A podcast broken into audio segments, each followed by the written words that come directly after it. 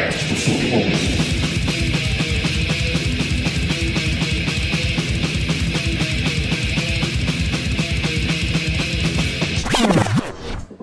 Salve, salve, salve! Aqui quem fala é o Infame Pig e esse aqui é mais um Doc Sujo, entrevista. Tá aqui eu e tá meu mano Gil, firmeza Gil. Firme, salve. Boa noite para quem já estiver por aí na rádio ou na Twitch. Boa noite, Frank. Vamos para mais um. Boa noite, boa noite, Pig, boa noite. É... Gil, tamo aí. Salve, obrigado pelo convite. É isso aí. Nosso querido convidado hoje, Frank Ejara, mais uma lenda, um monstro do rap. Porra, minha luz ficou estranha pra caramba aqui, mas não vai melhorar muito a minha cara mesmo. Mais um monstro do hip hop brasileiro que nos dá a honra de estar aqui. Eu, eu, eu, eu, inclusive, prefiro monstro do que lenda. Lenda é como se. Olha, você já, já foi, ouviu né? falar daquela é, lenda? Né? Que... Lenda já foi, né, mano? lenda já foi. Lenda, lenda não Muita gente nem sabe, nem. Ah, eu não acredito em lenda, não. É, é verdade, monstro, monstro melhor, né? Lenda viva, lenda viva. É. Estamos aí. Vamos mandar aqui um salve aqui para todo mundo que estiver aí nos acompanhando pela twitch.tv barra docsujo, bocadaforte.com.br o primeiro site de hip hop da América Latina desde 1999 no mesmo endereço.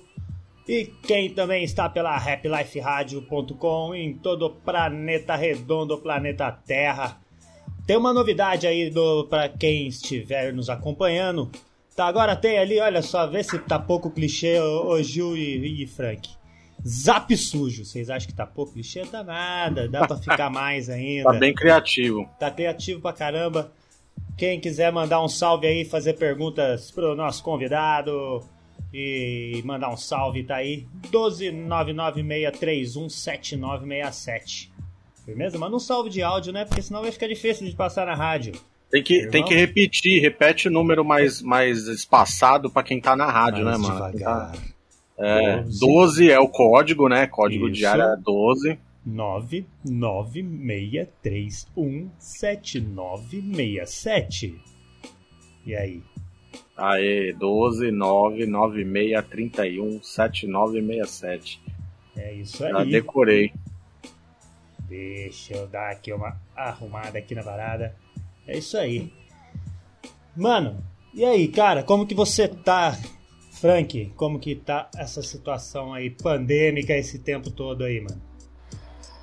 Ah, é, demorou para eu entender que acho que todo mundo, né? Que na verdade não era só um tempinho, era não ia passar tão rápido.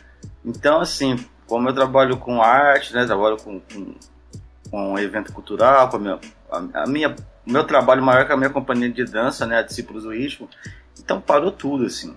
Parou literalmente. Não teve assim, fique em casa se puder. Eu fiquei em casa porque não tinha o que fazer. Até mesmo, entendeu? E aí é, apareceu assim lá pro, já pro ano, pro final do ano, começo do ano, uma coisa ali, uma live ali, mas tudo muito muito devagar ainda assim. Então foi, foi bem difícil é, passar por esse período todo aí. Né? Ainda estamos de uma certa maneira. Ainda acho na verdade, assim, a gente ficou, eu fiquei pessoalmente tão assustado com toda a situação das coisas que eu acho meio estranho como que elas estão voltando com tanta velocidade. Pode crer. Assim. Pode crer. É, somos, esse, somos on... três, eu acho aqui. Ontem mesmo eu vi, hoje eu vi o show do Busta Rhymes nos Estados Unidos no, no, no, estádio. Também vi de outros, outros artistas e aqui no Brasil acontecendo parecido. Eu falei, ué, mas ué. foi embora? O vírus foi embora, não avisou porque tinha tudo cuidado de que ó, tem essa a vacina, mas tem que se cuidar ainda, porque não é 100%, na verdade protege, mas tem todo esse discurso, mas daqui a pouco, pá, todo mundo arrancou a máscara e vamos pro show. Foi não, resolveram que, que acabou, infelizmente. Aliás, eu tô conversando é. com, com o pessoal que fez aquele primeiro especial hoje, sobre, uhum. sobre a pandemia, para voltar agora aí, antes do fim do ano, aí, pra gente fazer uma parte 2 aí, ao vivo. E é isso aí, mano. Não tem como, né, cara? Travou, travou tudo e você na, na produção dentro de casa aí, como que foi? Como que é? é na, na verdade, assim, produção musical, aí a gente consegue fazer um pouquinho mais. É, mas eu, eu tenho alguns problemas também em relação a isso. Eu tenho fase que eu tô querendo. Porque assim, eu acredito que qualquer tipo de, de arte tem que ter inspiração. Com certeza. Tem, tem que ter propósito. E aí, como a gente já tá numa, nessa virada e uma, um clima meio esquisito, é difícil ter inspiração para sair fazendo música, para sair escrevendo. Principalmente o tipo de, de música que eu faço. Não é uma música que de repente ajudaria eu estar tá puto, entendeu? tem, tem algum tipo de, de rap que o pessoal faz que é, de repente, quanto mais desgraça, mais letra aparece, entendeu? Mas não é, mas não é o meu caso. Mas enfim, eu até fiz uma música sobre a pandemia que chama é, Velhos Tempos Novos Dias, que é eu, Mamute, o MC Mamute, DJ RM e o Marcos Martins, que faz os vocais, que foi lá no ano passado ainda. Foi esse ano, eu tô meio perdido. Acho que foi Mas, esse enfim, ano. É, foi esse ano. Só que era quando a gente tava com 300 mil ainda, tava chegando lá, agora 150 mil, acho que é uma coisa assim. 150 mil mortes. E aí eu fiz, a gente fez essa música, foi, foi, foi bem legal, assim. O resultado, falando sobre ela, eu acho que é o jeito, a metáfora né, que a gente usou e que o Mamute também usou para mais para usar a pandemia como autoanálise, de você refletir sobre o que está acontecendo no mundo, do que realmente uma lamentação. Então, se a pandemia serviu já de inspiração, acho que esse trampo foi um trampo bem legal que a gente fez. Tem até o Lyric Video também, né, lá na, no YouTube, para quem não ouviu ainda. Tá lá, Velhos Tempos, Novos Dias, Franquejara, TDRM, Mamute, Marcos Martins. Da hora. Agradecer aqui, tem gente chegando aqui no chat. Eduardo 1988 é o 988. Salve, salve. Seja bem-vindo. Corte certo também, que já tá aqui. Tá ali, hoje ele tá quietinho, tá, tá, por enquanto ele tá comportado ali no chat. O nosso pautudo corte certo. E todo mundo que está aí nos acompanhando. E aí, Gil? Interrogue o nosso, o nosso convidado. Pô, tem muita coisa para falar toda vez, né, mano? É muita, muita história. Hoje eu tava. Eu tava ouvindo. É, eu falei, puta, deixa eu relembrar uns sons aqui. Eu tava ouvindo o som da Operação Diamante, o, que saiu na, no Hip Hop Cultura de Rua 2. Hip Hop Cultura ah. de Rua 2, né? Foi, não foi esse? Foi, foi. De, de foi que ano é esse disco aí? Você lembra o ano? Eu acho que ele é 2000. Foi, eu até falo que o, esse, esse projeto foi a única prova de que alguém investiu no nosso som, que foi o Alan Beat, né? Do Sampa Crew, junto com o Sampa Crew, na verdade. O Sampa Crew que produziu aquele disco lá, o Hip Hop Cultura de Rua 2, saiu até pelo selo deles na época. E aí o Alan Beat, como era mais próximo, ele que chegou até mim e fez o. Falou: ah, vamos colocar a faixa. E era uma coisa que a gente não tinha pensado, porque quando a gente fez aquelas músicas, o sentido era de demo tape, né? Uhum. Era uma demo para procurar gravadora, então a gente nem achava, nem via como algo oficial e já terminado, era muito mais para mostrar o potencial do que a gente podia fazer. Mas aí eu falei, cara, vamos, de repente é, pode ser uma extensão de chegar em mais gente e tal.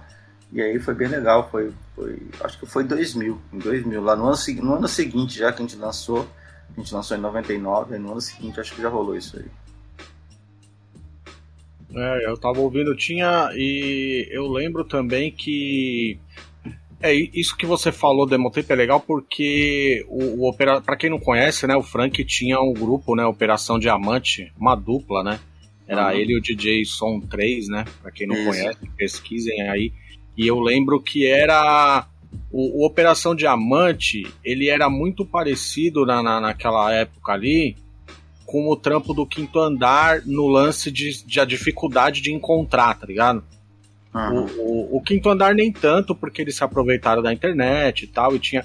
Mas eu lembro que Operação Diamante, muita gente ficava, onde eu consigo, onde eu consigo as músicas tal. E eu lembro. Pois é, a, gente nunca. Quando a gente fez, a gente realmente fez para procurar selo. Então, todo mundo que era de selo e gravadora, a gente levou os, os tapes e CD naquela época era muito caro para fazer, então a gente fez alguns, eu me lembro. E assim, acabou que a gente não, não pensou no público, a gente não pensou que estava lançando nada. É, a gente pensou que estávamos preparando algo para lançar. Mas não era o produto final e não era. Então por isso que era difícil, a gente não fez cópias, a gente não, não pensou em produzir para para vender, nem né, distribuir. Então, acho que é por isso que ficou tão difícil. Algumas pessoas mais próximas até conseguiram o cassete. Eu lembro que a gente fez uma tiragem aí, vai, de uns 100 cassetes, talvez no máximo. Depois a gente fez até alguns CDs depois de um tempo, mas foi muito para mais para divulgar o som, para tentar arrumar um, uma gravadora tal, do que não aconteceu é, do que realmente distribuir o som. Mas esse, esse trampo ele tem uma coisa que é. Eu não sei se eu falei isso da outra vez, mas eu vou repetir, porque aqui é uma outra situação.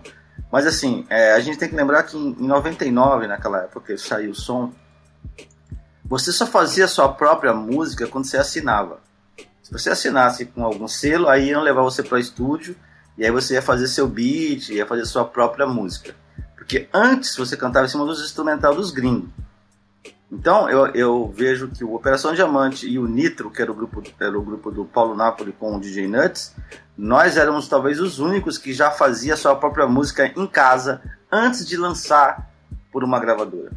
Esse é o fato histórico do Operação Diamante e do, do Nitro, que era o grupo do Paulo Napoli lá e o, o Nuts. Porque a gente já fez a nossa, os próprios beats num home studio em casa, numa época que ninguém estava fazendo isso. Todo mundo cantava em cima dos instrumentais e quando assinava ia para um estúdio, aí sim fazia, contratava um produtor, ia fazer as suas bases, né? Era, era assim que a gente chamava. Então eu acho que esse é o, o, o, o, ponto principal dessa história lá de 99, que eu acho que é um fato histórico, porque ninguém tinha feito isso antes. A gente nem sabia também que nunca nem. A gente nem tinha pensado nisso. Tinha quantas faixas essa demo aí? Acho que eram oito faixas, sendo que cinco eram músicas, três eram interlúdios, era abertura e encerramento. Acho que era isso. Acho que são sete faixas. Ela tá na internet, tá? a gente acabei, quando fez 20 anos, em 2019, eu lancei pelas plataformas, então você encontra, em qualquer lugar você encontra para ouvir. Entrou, entrou de boa na, nas plataformas? Não teve problema com, com sampler, com, com cifra nenhuma? Não, não. Não, porque assim, desde o início é, também a gente sabia trabalhar com sample. A gente nunca usou looping. É, pra você ter uma ideia, uma das, um dos samples é Legião Urbana. Mas nem o Renato Russo ia reconhecer aquilo ali, é. entendeu? Porque o Som 3 trabalhava já no método que os caras estavam lá, ele estava linkado com o que estava acontecendo lá fora naquela época. Uhum. Então não tem como. Inclusive, eu vou até contar uma história aqui, não vou falar quem, mas que veio contar para mim recentemente que um, o selo Trama, na época, que estava contratando todo mundo, eles balançavam uma árvore, caiu um monte de rapper, de rapper e eles uhum. contratavam. Eles não contrataram a gente, a gente não entendeu. Eu falei, contratando todo mundo e todo mundo falando que a gente é legal, mas a gente não tá na lista. Aí recentemente eu fiquei sabendo que eles não contrataram a gente porque eles tinham medo de sample. Como que uma gravadora vai abrir um selo que é supostamente para trabalhar com hip hop e tem medo de sample? Vai gravar sertanejo, meu velho. Vai gravar rock, vai gravar outra coisa. Então, assim, eles queriam realmente fazer uma gourmetização do hip hop naquela época. E aí. E, e nem vieram falar com a gente para saber o que, que a gente estava usando, ou como a gente estava usando. Porque nada ali dava para reconhecer, tava, era tudo.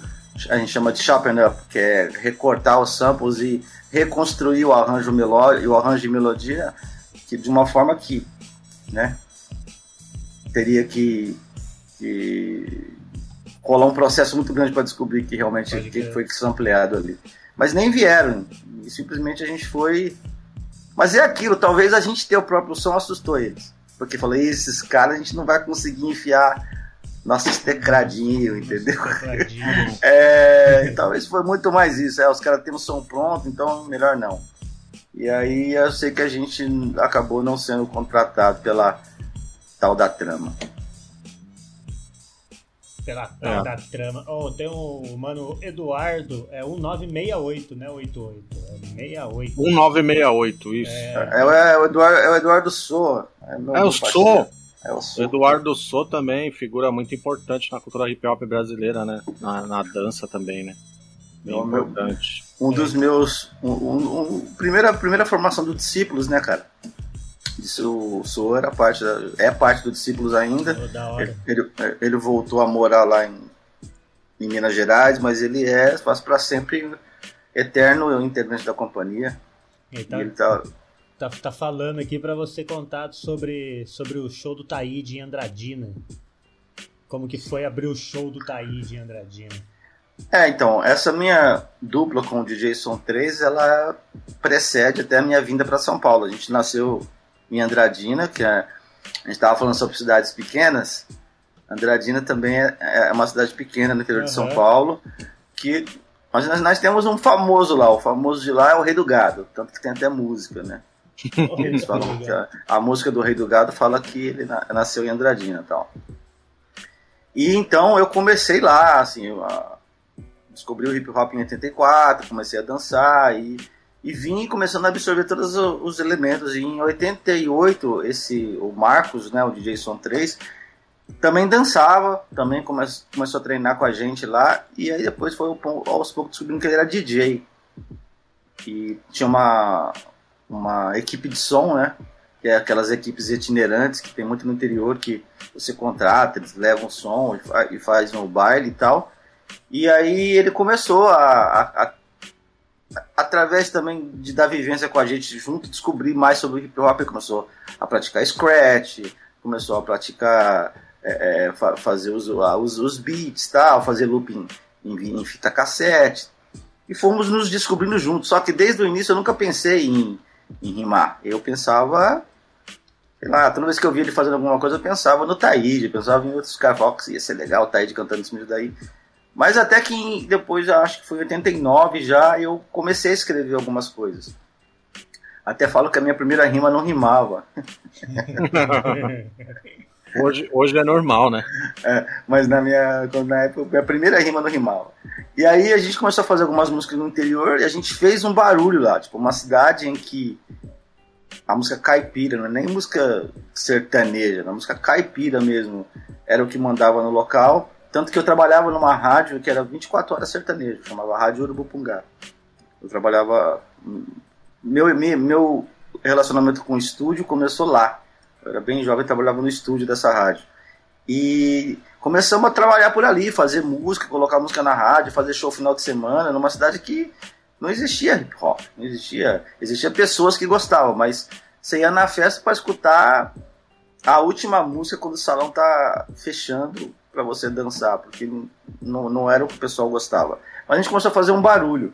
E aí, do nada, assim, a rádio local e um amigo meu chamado Marcos, Marcos Rocha, ele é um locutor, ele gostava também de, de hip hop. E a rádio queria fazer um evento e ele conseguiu convencer a rádio da cidade a trazer o Taíde. Muito mais pelos feitos do Taíde na época, de estar na televisão, de ter ido no Faustão, de ter ido na Xuxa, sei lá, e tudo isso acontecendo, do que realmente a música que o Taíde fazia. Mas, enfim, ele conseguiu que o Taíde fosse. Quando ele deu a notícia, eu falei: Você tá brincando? O que o Taíde vai fazer aqui, cara? E aí, automaticamente, a gente foi convidado para abrir o show. É, o, show do, o show do Taíde, lá em 1990. E aí, assim, foi muito. É, tem duas histórias que eu sempre que eu gosto de contar, que é o seguinte: o, o Som 3, ele sempre foi um cara muito à frente do tempo. Para quem escutar talvez o Operação Diamante é uma pequena amostra de como ele estava à frente. Pra você ter uma ideia, a gente nunca foi ensinado como é que as coisas funcionavam, né? Eu lembro que quando a gente começou a fazer os primeiros trabalhos lá, ensaiar tal, ele tentava descobrir como é que funcionava um mixer, porque a gente não tinha acesso a um mixer. E o que, que era um crossfader? Eu lembro que a primeira ideia foi são dois faders juntos, invertido. Quando se abaixa um, se aumenta outro. Quando. E assim a gente começou. Até que ele falou: não, fiquei sabendo que existe um botão só que faz isso. Você você passa e, você, e aí ele montou o mixer dele. Primeiro mixer, para quem tem até uma foto clássica que tá eu e ele. É, eu tô até com uma blusa da Adidas, acho que essa foto é de 90 ou de 89. Se você olhar atrás, tem duas Garhards, dois to toca-disco Garhard, madeirinha, e no meio tem um mixer. Aquele mixer foi ele que fez. Né? Ele mesmo montou, soldou as peças. No início era uma caixa de madeira enorme com um botão no meio, as duas chaves de corte. E eu tô contando isso porque quando o DJ foi lá e o Taíde, o mixer do DJ queimou no dia do show. Lá em Andradina. Não dá pra você ir na Santa Ifigênia resolver, não é? tinha como. E aí ele usou o mixer do DJ Son 3. e os caras não acreditavam, tipo assim. E funcionou, e fez o show tal, e, e foi muito legal. Inclusive depois, é, a gente. Foi tão legal, eles gostaram, que eles tinham um show na cidade da frente, que chamava que é Birigui. Eles convidaram a gente para abrir o show. A gente foi com eles para lá. Quer dizer, rolou já uma uma relação muito legal entre a gente. E desde o início o Taíde falou: vocês têm que ir embora, vocês têm que ir embora, daqui, vai para lá para São Paulo, eu vou fazer alguma coisa, eu vou ajudar vocês tal. Mas enfim, aí depois até o, o Som 3 pegou esse mixer na, na caixa de madeira. E aí depois a gente pegou, sabe? Antigamente na, nos bar tinha aquela, aquelas latas com propaganda da Coca-Cola tal. Ele pegou aquilo e é ali que ele fez o mixer pequenininho já é, imitando o formato dos mixers, tra mixers tradicionais. Se você olhar na, na foto, tanto os cases do toca-disco são quadriculados de amarelo e preto, e o mixer ele é feito com aquele papel também. Mas é uma lata com, com, a, com, os, com o negócio lá dentro. Eu acho que o Sontes foi pegar um mixer só quando a gente chegou em São Paulo, depois de... Então, assim, tinha muita coisa acontecendo ali, porque eu, eu me lembro que é, teve esse fato, mas também o fato do Som 3 pela primeira vez ver duas técnicas na frente dele. Eu me lembro que quase que eu não conseguia rimar porque o Som 3 não parava de fazer scratch nas músicas, entendeu? Então, cara, calma, descobriu. Vamos fazer igual a gente ensaiou, por favor, entendeu? Mas foi, foi muito foi muito legal aquilo tudo e, e de fato a gente depois porque a gente não tinha o pensamento de vir para São Paulo, a gente tava fazendo porque gostava mesmo. Assim. E aí o Taíde que implantou a semente do mal na nossa cabeça. E aí a gente acabou resolvendo ir, embora. Em 91 a gente já estava em São Paulo. Style. Deixa eu mandar mais um salve aqui, mano. Agradecer aqui Lauro, Lauro Pirola, que mandou uma raid. Salve, salve. Chegou uma galera aí junto. E quem está seguindo aí também. Satisfação, fiquem à vontade. Manda um salve aí. Tá aí em cima ali, ó. Zap sujo 12996317967. Se quiser mandar aí uma pergunta, um salve aí pra mais esse querido convidado hoje falando com Frank Ejara pela rapliferadio.com e pela twitch.tv barra sujo e pelo bocadaforte.com.br. É isso aí. O... Vai lá, gente. O... Fala aí, vai falar de algo do pessoal? Pode falar. Não, não, vai lá, vai lá. Tá não, eu ia perguntar, e, e, hoje você tem informação da, da, da, cena em Andradina, Frank? Como que, que o, tem grupos, tá? É, eu, eu, eu, ouvi falar que tem, assim, principalmente eu tive contato depois com alguns grupos de dança, né? Aí eu fui até lá uma época para dar aula para esses, esses grupos de lá. Mas é, as pessoas que, que eram da minha época, que é até um fato que eu acho muito estranho, assim, é que como eu não vivo nessa dinâmica, eu acho muito estranho a gente se deparar, porque a, a gente tem uma crença de que a gente envelhece, a gente tem que parar de fazer as coisas. Então todos os meus amigos do interior, que eram da minha época, quando eu morava lá, eles pararam. Então se tem alguma coisa rolando lá, eles são a minha fonte de informação. Então eu não tenho como saber. Eu até ouvi falar que tem um grupo de rap lá. Eu, ah, teve uma vez que chegou até mim, eu até cheguei é, é, ver um, um clipe de um duo, eram dois caras rimando, eles até gravaram em cima do, do famoso pontilhão que tem lá, tem dois viadutos na cidade, então num deles fez o clipe. Entendeu? Até, até soube, mas é muito superficial, porque a minha galera mesmo, eles meio que param, pararam de, de sair, de, de encontrar o pessoal, então eles não sabem. Eu acho muito é, é, estranho essa forma de pensar. Parece que a gente para de viver depois dos 30, saca? E isso é muito ruim. E aí, então eu não sei muito bem o que está acontecendo em relação ao hip hop lá. Mas eu espero que tenha alguma coisa rolando. Mas com certeza muita gente que deve estar tá fazendo coisa lá não deve nem saber quem, que, quem foi a gente, o que, que a gente fez e tal. Eu acho bem difícil. É. Depois de um certo tempo, a minha imagem ficou muito mais ligada à cidade de São Paulo mesmo. Muita gente acha que eu, de repente, sou de São Paulo mesmo, e é isso. São. Desde sempre. É, 30 anos que eu fiquei em São Paulo. Né? É, exatamente. E Frank, fala pra gente um pouco também a respeito da, da dança, mano, do breaking. Como que foi seus primeiros contatos com isso aí? A gente tem bastante algumas, algumas questões a respeito do, do, do, do, do futuro do breaking, né, Gil? Que a gente quer perguntar para ele também já já, né? Ah, sim, sim. É, talvez a gente conversou ano passado, né? Falamos um pouco, mas as coisas, bastante coisa já mudou, né? Já, já evoluiu e tal. E apesar do Frank, é, o Frank ser o cara que na dança ficou mais conhecido no pop, no locking, né? No, uhum. Mas o break é. também faz parte e é próximo de, de você, né? Sim, é do, na, na Discípulos a gente tem a, o breaking como uma das danças que a gente usa, que a gente faz, né, além do pop e locking, são as bases da, da, da Discípulos. Eu, né, como eu falei para vocês lá em 84, eu comecei a dançar, mas eu me maravilhei pelo universo todo do hip hop, né? Por Pode tudo. Eu não conseguia realmente separar uma coisa da outra. O que estava acontecendo? Parece que ele caiu? Não, não, é, aqui, só a minha câmera que deu ah, ah, ah, tá. Bom, então, é, sempre tive envolvido é, e sempre dancei, sempre me dediquei, mas nunca tive planos com a dança, né? E quando eu vim embora para São Paulo, por conta da música, obviamente que eu acabei me envolvendo rapidamente com o, o pessoal é, da dança. Então, como o Taíde é backspin, né? O Taíde é um dos fundadores junto com o Marcelinho. O primeiro contato que eu já tive foi com, com a backspin na São Bento. É, eu até falo que a primeira pessoa que eu conheci em São Paulo foi o Rune, tirando o Taíde de DJ1, porque eu lembro que eu fui uma noite na São Bento e eu não sabia que era sábado à tarde, eu fui uma sexta-noite, se não me engano. Eu encontrei o Rune ensaiando junto com a Renata Vaz, um show que eles iam fazer para abrir o GMC, que ia ter o campeonato de GMC em São Paulo.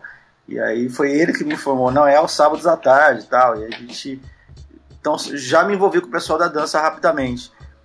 E assim, é, aconteceram várias coisas em relação com a minha relação à dança. Aí acabei fazendo parte do grupo GMC Tour, que era um grupo que o GMC, que, que na época era o Juninho Tunon que, que cuidava, que fazia os campeonatos no Brasil, ele montou um, um, espetáculo que tinha dança, tinha rap, tinha MC, tinha um monte de coisa. E eu fiz parte de, desse projeto chamado de MC Tour lá em 91, logo quando eu cheguei. Então, assim, eu sempre tive envolvido, mas mesmo assim, mesmo assim, eu, as pessoas falando, ah, você tem talento, ah, você dança bem, eu não tinha planos, eu nunca, nunca planejei, ah, eu quero fazer isso da minha vida, eu nunca me via vivendo disso. É, o que me moveu para São Paulo era música, então era isso que eu me via fazendo. Mas, é, devido à minha dedicação, a sempre procurar aprender, a, as coisas começaram a acontecer. Começou a aparecer. Eu fui muito assediado para dar aula logo no início. Eu não sabia nem o que era uma aula de dança, porque eu nunca tinha feito uma aula de dança. Eu não sabia como é que seria dar uma aula de dança.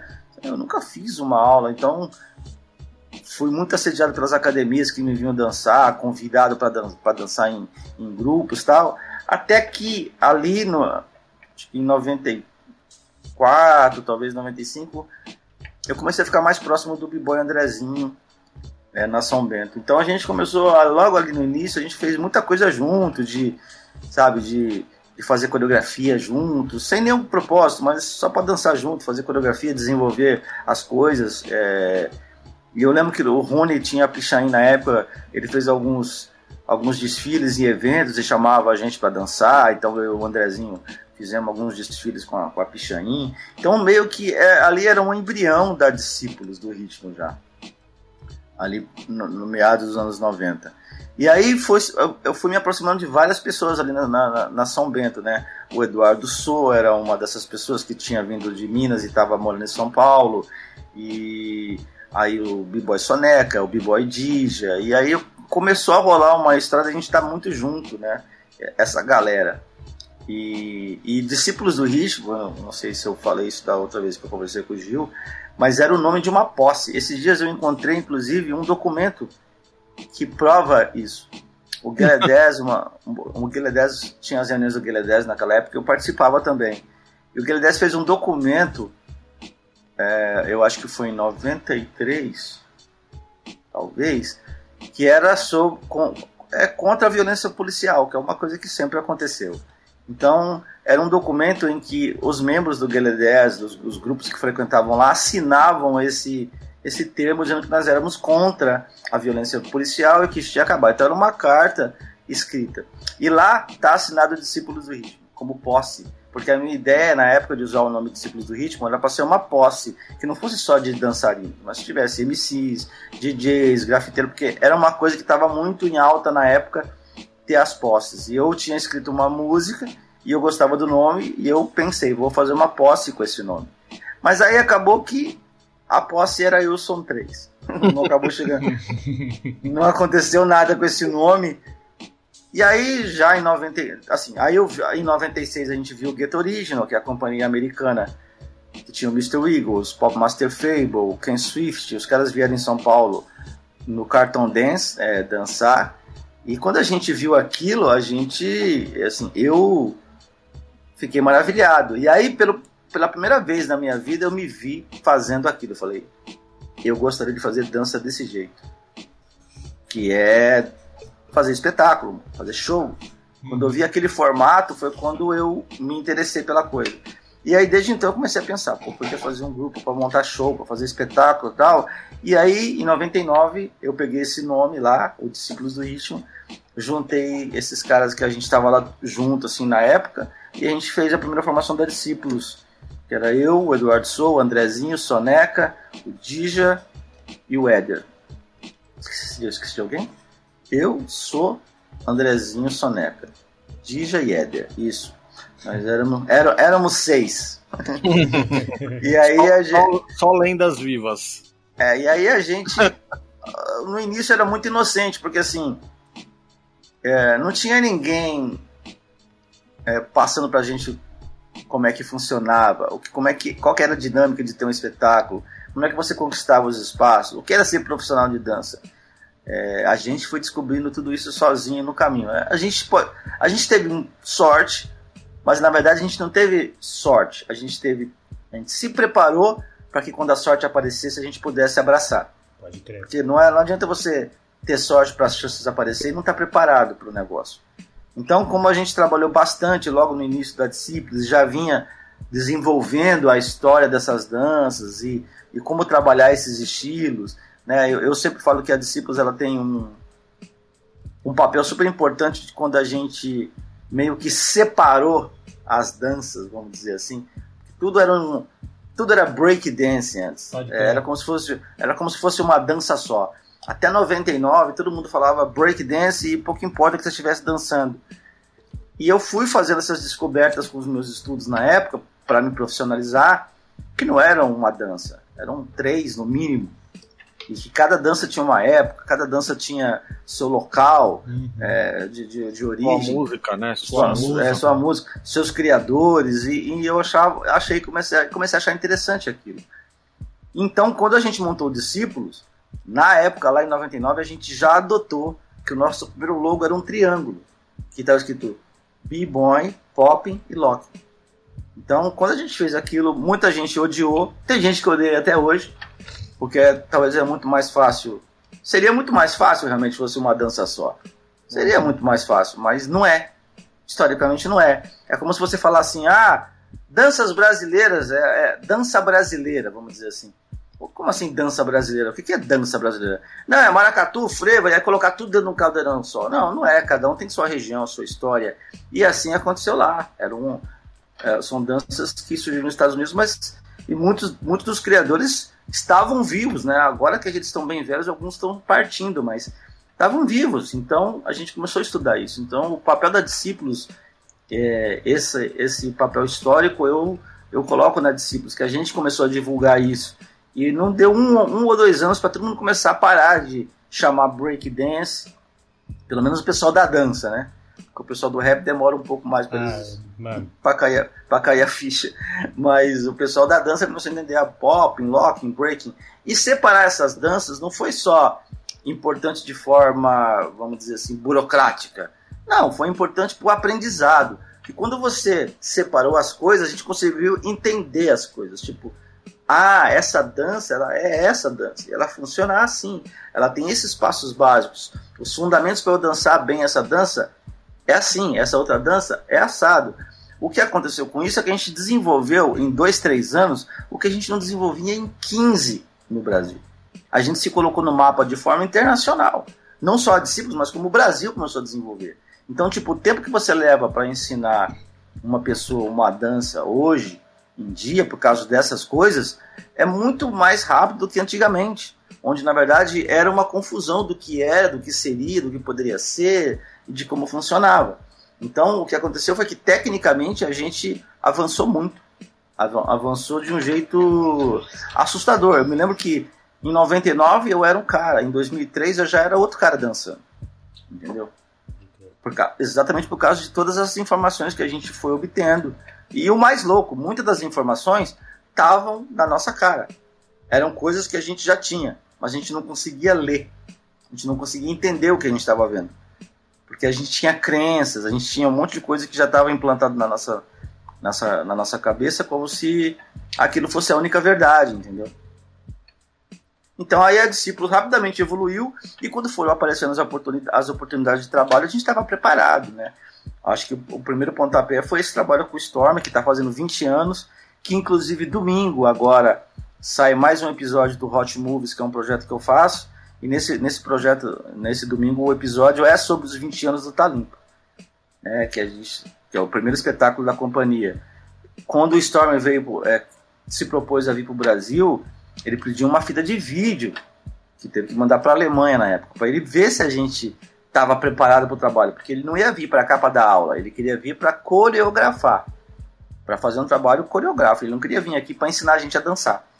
Então a gente teve que mandar um vídeo, né, através do Instituto Gut, mandou o vídeo, o cara viu que a gente estava preparado e topou o trabalho. E realmente foi um resultado tão bom que a empresa que, que era é, que empresariava o Storm começou a empresariar a gente. E aí a nossa carreira internacional começa exatamente ali. Então, é, é, é prova do trabalho que a gente já estava fazendo, de tudo que a gente estava desenvolvendo, e para discípulos realmente é, decolar. Né? É, o, o, Storm, né, para quem não sabe, é um dançarino alemão, né? Inclusive, é, ativamente envolvido nessa questão do break na, nas Olimpíadas, né? Exato, eu tava, eu tava falando com ele esses dias. Falando com ele sobre, com isso, sobre isso. Eu, eu sei quase de todo o processo, porque ele sempre tá, tava passando para mim sobre as coisas. É, até por isso que, que eu sempre olhei de um modo diferente para toda essa situação do break nas Olimpíadas. Porque. É, tipo, não é, não é tão simples, não fica. Porque quem está de fora tem uma impressão assim: olha, os caras viram que é legal, que de repente dá grana e colocaram o break nas Olimpíadas. Não, não foi da noite por dia e não foi assim que funcionou. Teve muita reunião, muita discussão, muita bateção de porta, muita reunião que o Storm saiu puto, exatamente porque as coisas foram se ajustando durante muito tempo e muita conversa para chegar até o que está agora. e continua ainda, né? É, ainda e ainda continua, ainda continua mas pra, até, hora, até o momento que vai definir, vai ter as, nas Olimpíadas, vai realmente acontecer. Já destravou, né? É, tinha, tinha muita é, discussão sendo feita. Uma, da, uma das coisas foi convencer a, a, o Comitê Olímpico, né, as Olimpíadas lá, o, o que era o breaking. Porque na visão de, das pessoas, é, é, julgar uma competição de dança é poderia focar realmente o que era o medo de todos naquilo que é o movimento mais difícil, no momento mais incrível. Sendo que, na verdade, a carga de dança tem que estar presente. Ou seja, a musicalidade, o ritmo, a criatividade, é, a, e todos os elementos que permeiam esse estilo. Porque não é uma dança, é uma dança que tem uma cultura, uma carga cultural enorme. E muitos passos vieram junto com essa carga. Então, um cara girar de cabeça sem as mãos, sei lá quantas voltas, é incrível. Só que o footwork também é. O que você pode fazer com o footwork também é incrível. E fazer os caras das Olimpíadas entenderem isso foi um trabalho pro Storm. Ele me contou, falou que o Frank era difícil, porque os caras não entendem a dinâmica de como a gente julga um campeonato, uma competição de dança. Não, e até por isso, até por isso que agora o Storm ele tá já, na verdade, já terminou de desenvolver o método de, julga, de, de julgamento, Sim. né? Da, é. E agora eles estão começando a formar o, os jurados. Os, os, jurados, fazer os cursos e tal, porque é um método que ele desenvolveu durante anos, assim, para chegar no, no que a gente pode chamar de justo. É, é. Teve, teve até uma vez que eu conversei com o Mr. Wiggle sobre isso, porque assim, ele é, rolava uma discussão de que todo esse, esse método para julgar seria bobagem, iria perder a característica. Na verdade, eu, eu, na minha opinião, o breaking em qualquer competição já perdeu a característica. Uhum. Porque para mim uma batalha com jurado, quantidade de round, sorteio de chave, isso não é hip hop. Não é mais. Isso, isso, isso é competição, cara. É. Eu ia falar é até, eu ia falar até é. na, na, questão na hora de colocar dentro das Olimpíadas, porque as Olimpíadas eles vão. Cadê o Pig? Caiu? Oi? Que caiu, travou. Então, mas vou, é, voltando ao que eu estava falando, assim, é, uma competição de dança, uma competição de dança em evento, mesmo que esse evento seja feito por uma pessoa do hip hop, não deixa de ser uma competição, porque uma batalha, eu lembro que era uma batalha. Batalha era você chegar num evento, numa festa e alguém te desafiar. Isso ia a noite adentro, só você e esse cara. Tinha algo até pessoal. Uhum. Isso. E não tinha júri. Não. não tinha alguém que vai te dar um troféu no final. Você tinha que mostrar a sua, a sua superioridade ali na roda. E muitas vezes o público é que decidia o que estava acontecendo. Então, isso era uma batalha. O nome batalha é pesado por causa disso. Agora, um negócio que tem dois, três rounds, foi sorteado, às vezes você vai dançar contra um amigo seu. Não tem embate nenhum nisso, entendeu? É uma competição. Eu tô, não estou dizendo que não é válido. Não estou achando que, não tô dizendo que não é importante. Eu só sim, acho sim. que o nome batalha é um pouco forte demais. Som. É. Entendeu? Entendeu? Okay. Mas okay. já tudo bem, é aquilo, né? Já, já está já virou o que virou. Então, na minha opinião, o que eu quis dizer pro Eagles naquela época é quando você. As batalhas já foram pro evento, elas já não são mais hip hop, já não é mais a cultura. É só um desdobramento da cultura, do mesmo jeito que lançar um disco de rap. Lançar um disco de rap, meu filho, também não é hip hop. O rap nasceu do hip hop? Sim, mas lançar um disco de rap é indústria fonográfica da música.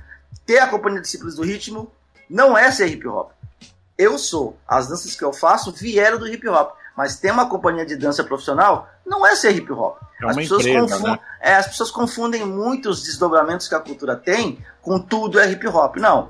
Hip hop é o acontecimento natural desses elementos no seu ambiente. Numa festa, com o grafiteiro na rua, celebração. É isso, é, é a cultura acontecendo de forma orgânica. Agora, quando você vai para uma voltou? indústria. Minha voz voltou? Voltou, né? Voltou, a voz voltou, voltou. voltou. É, Quando você vai para uma, uma indústria, você vai para a gravação de CDs, lançamento de companhia, eventos com patrocinador, não é mais hip hop. É, são coisas que vieram do hip hop. Sim. Mas veja bem, o que eu estou falando não é uma verdade, é só como eu vejo. E, e você tá, as pessoas estão totalmente abertas a discordar de mim, entendeu? Não, eu não ligo para isso. Eu só, eu só acho que, falando nisso, como os eventos já existem, já tem BC One, B-Boy Summit, B Battle of the Year, para mim a Olimpíadas é só mais um. Só mais um. Tem um patamar alto, porque agora vai ser uma coisa mundial tal. Sim, mas é mais um, é um desdobramento do, desdobra, do desdobramento.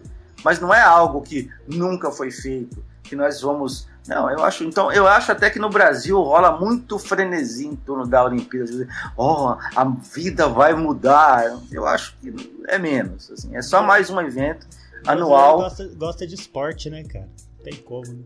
É, assim, E a eu ia gente falar já... isso na hora que sumiu meu microfone. Era isso. É... O, o critério do pessoal do, do Comitê Olímpico, eles vão querer adaptar para critério esportivo, tanto da competição e tudo. Eles estão avaliando ali como um, como um esporte, né? É, mas eles, não, mas eles não conseguiram, porque exatamente por isso, porque quando começou as primeiras reuniões, esse era, essa era a mentalidade do, do comitê. Mas o Storm falou: bom, se não for assim, eu não só não vou fazer parte, como eu vou fazer com que toda a comunidade do mundo inteiro boicote Uhum. vocês. Pode Ele ia conseguir. Aí. Porque, não, então, Isso é tem usar- até uma é questão usar- que, que é tem que ser praticado em mais de do que, sei lá, 100 países, cento e tantos países, tem que ter a prática do, do esporte em questão para ele entrar na- nas Olimpíadas, né? Uhum. Não tem Eu- eu- dessa? Eu não sei como é que funciona exatamente, mas o que eu acho é que. O que eu sei é que teve essas, essas brigas todas e pelo menos até o momento tudo está resolvido. É. O, que eu, o, o que eu só achei, é, uma coisa que eu vou falar agora que é uma, uma visão, uma previsão. É, tem uma amiga minha que esses dias, acho que foi a Sport TV, estava transmitindo até o, o Red Bull BC One, se eu não me engano. Isso. E aí teve a final e acabou a final, ela já veio meio enfurecida. Você viu a final? Pra mim foi roubado, então ela já, já- ela já tinha uma opinião que pra É. ela não foi justa. Aí eu falei, isso vai acontecer nas Olimpíadas, porque da visão do público leigo, é muito simples você ver alguém na trave, caiu da trave, perdeu. Pisou fora da linha, perdeu. Desequilibrou, perdeu. Fez um movimento sem a ponta, perdeu. Correu, ficou para trás, quem chegou na frente, ganhou. No Uhum. breaking é muito mais É subjetivo. fio. Porque existe uma toda uma história de quase 40 anos que a gente sabe que o cara que vai fazer power move, power move, power move, não está acrescentando nada se ele não fizer algo em cima daquilo. Então, aquilo é incrível? É, mas o que o cara fez de criatividade ultrapassou aquele cara que fez Uhum. só power move. Eu nem tô aqui é, julgando a competição, estou falando que o público leigo vai dar um trabalho nas Olimpíadas. Vai. Porque quando ele vê o cara girando, sei lá quantas voltas, pra ele, esse cara vai ser o melhor. Porque ele Uhum. não vai entender a dinâmica da dança. Porque ele não viveu, ele não sabe Não o quanto é, é- é difícil fazer um chair freeze vindo do footwork. Ele não sabe nada disso. Ele vê o que o- ele, o que ele entende. E pro entendimento da pessoa leiga, é, vai ser difícil eles entenderem os resultados. Tem Isso que até é um assunto que Tem que Eu ter até falei ali que- um, um narrador na hora pensando É, nisso. eles- e quem é, tiver, quem for, quem for ali, Tinha, que vai ter tinha, gente é, que a- vai ser pescada pelas emissoras também pra colocar ali, que nem teve no skate dessa vez ali. É, até no, no, skate, se, vão, se, vão se- algo. se eu não me engano, ó, eu não sei, é o B-Boy da A História Mil, acho que a- a Mil acho que tava comentando. na, na Sport TV. Se eu não, Não me sei, engano. eu não assisti pela tem- Sport TV. Eu não, Não, mas eu, eu acho, TV. se eu não me engano, era o. Como é que é o, o, o, o B-Boy da, da Style Crew.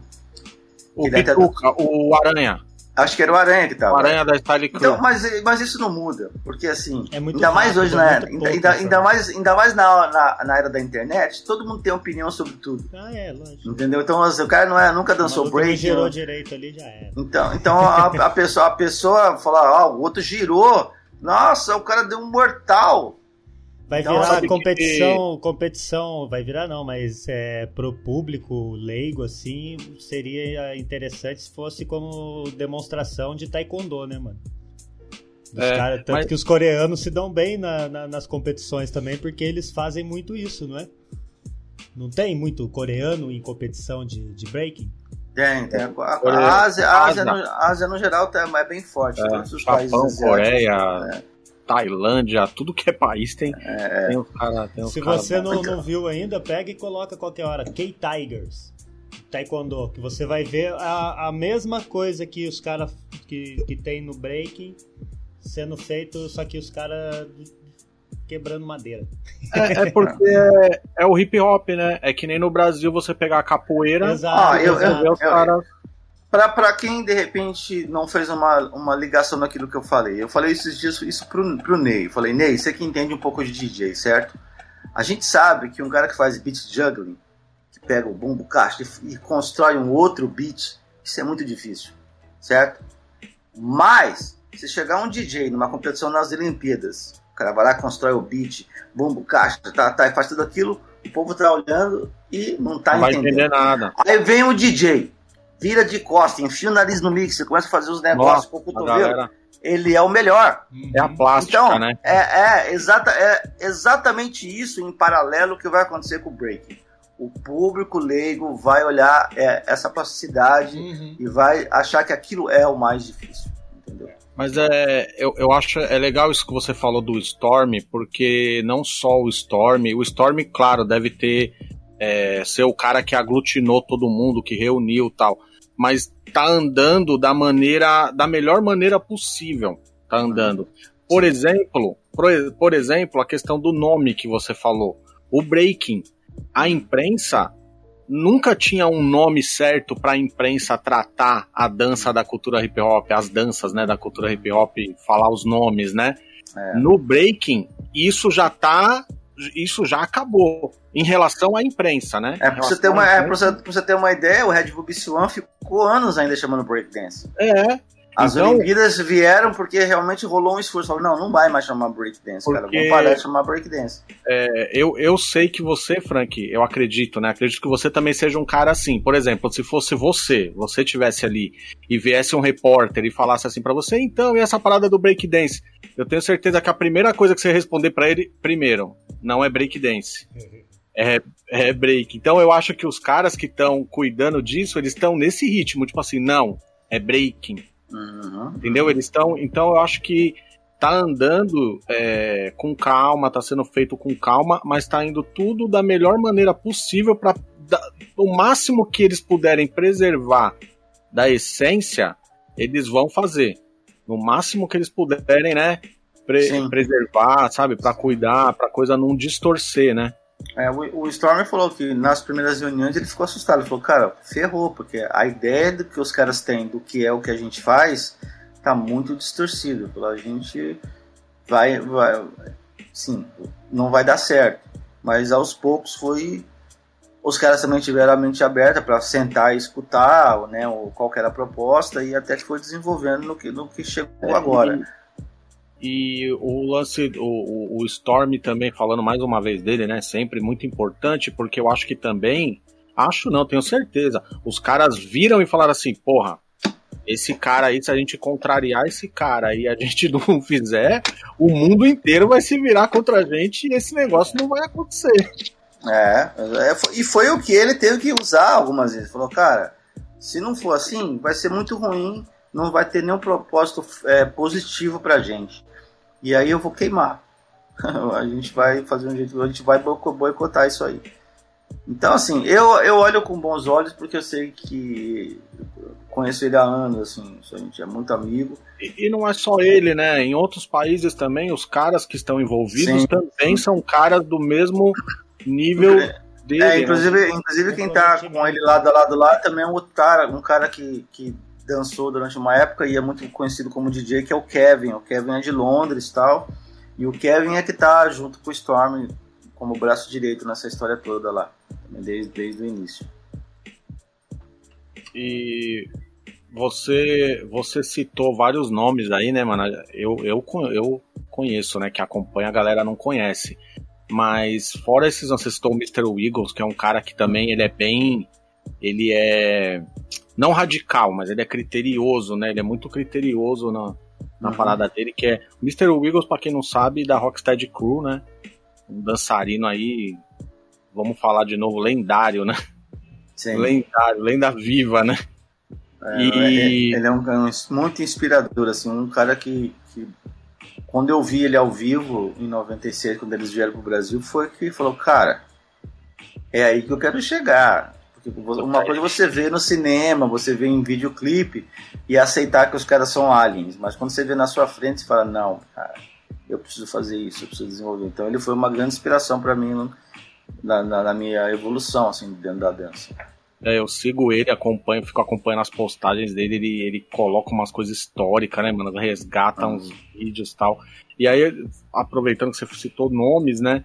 É, fala pro pessoal as suas, os caras as suas referências, tá ligado? Não em todos os estilos. Seja no breaking, no, no, no, no popping, no locking.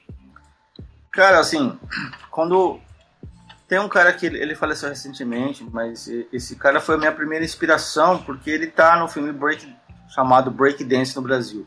O filme chamava Breaking, mas o filme chamou Break Dance no Brasil, que é o Shabadu.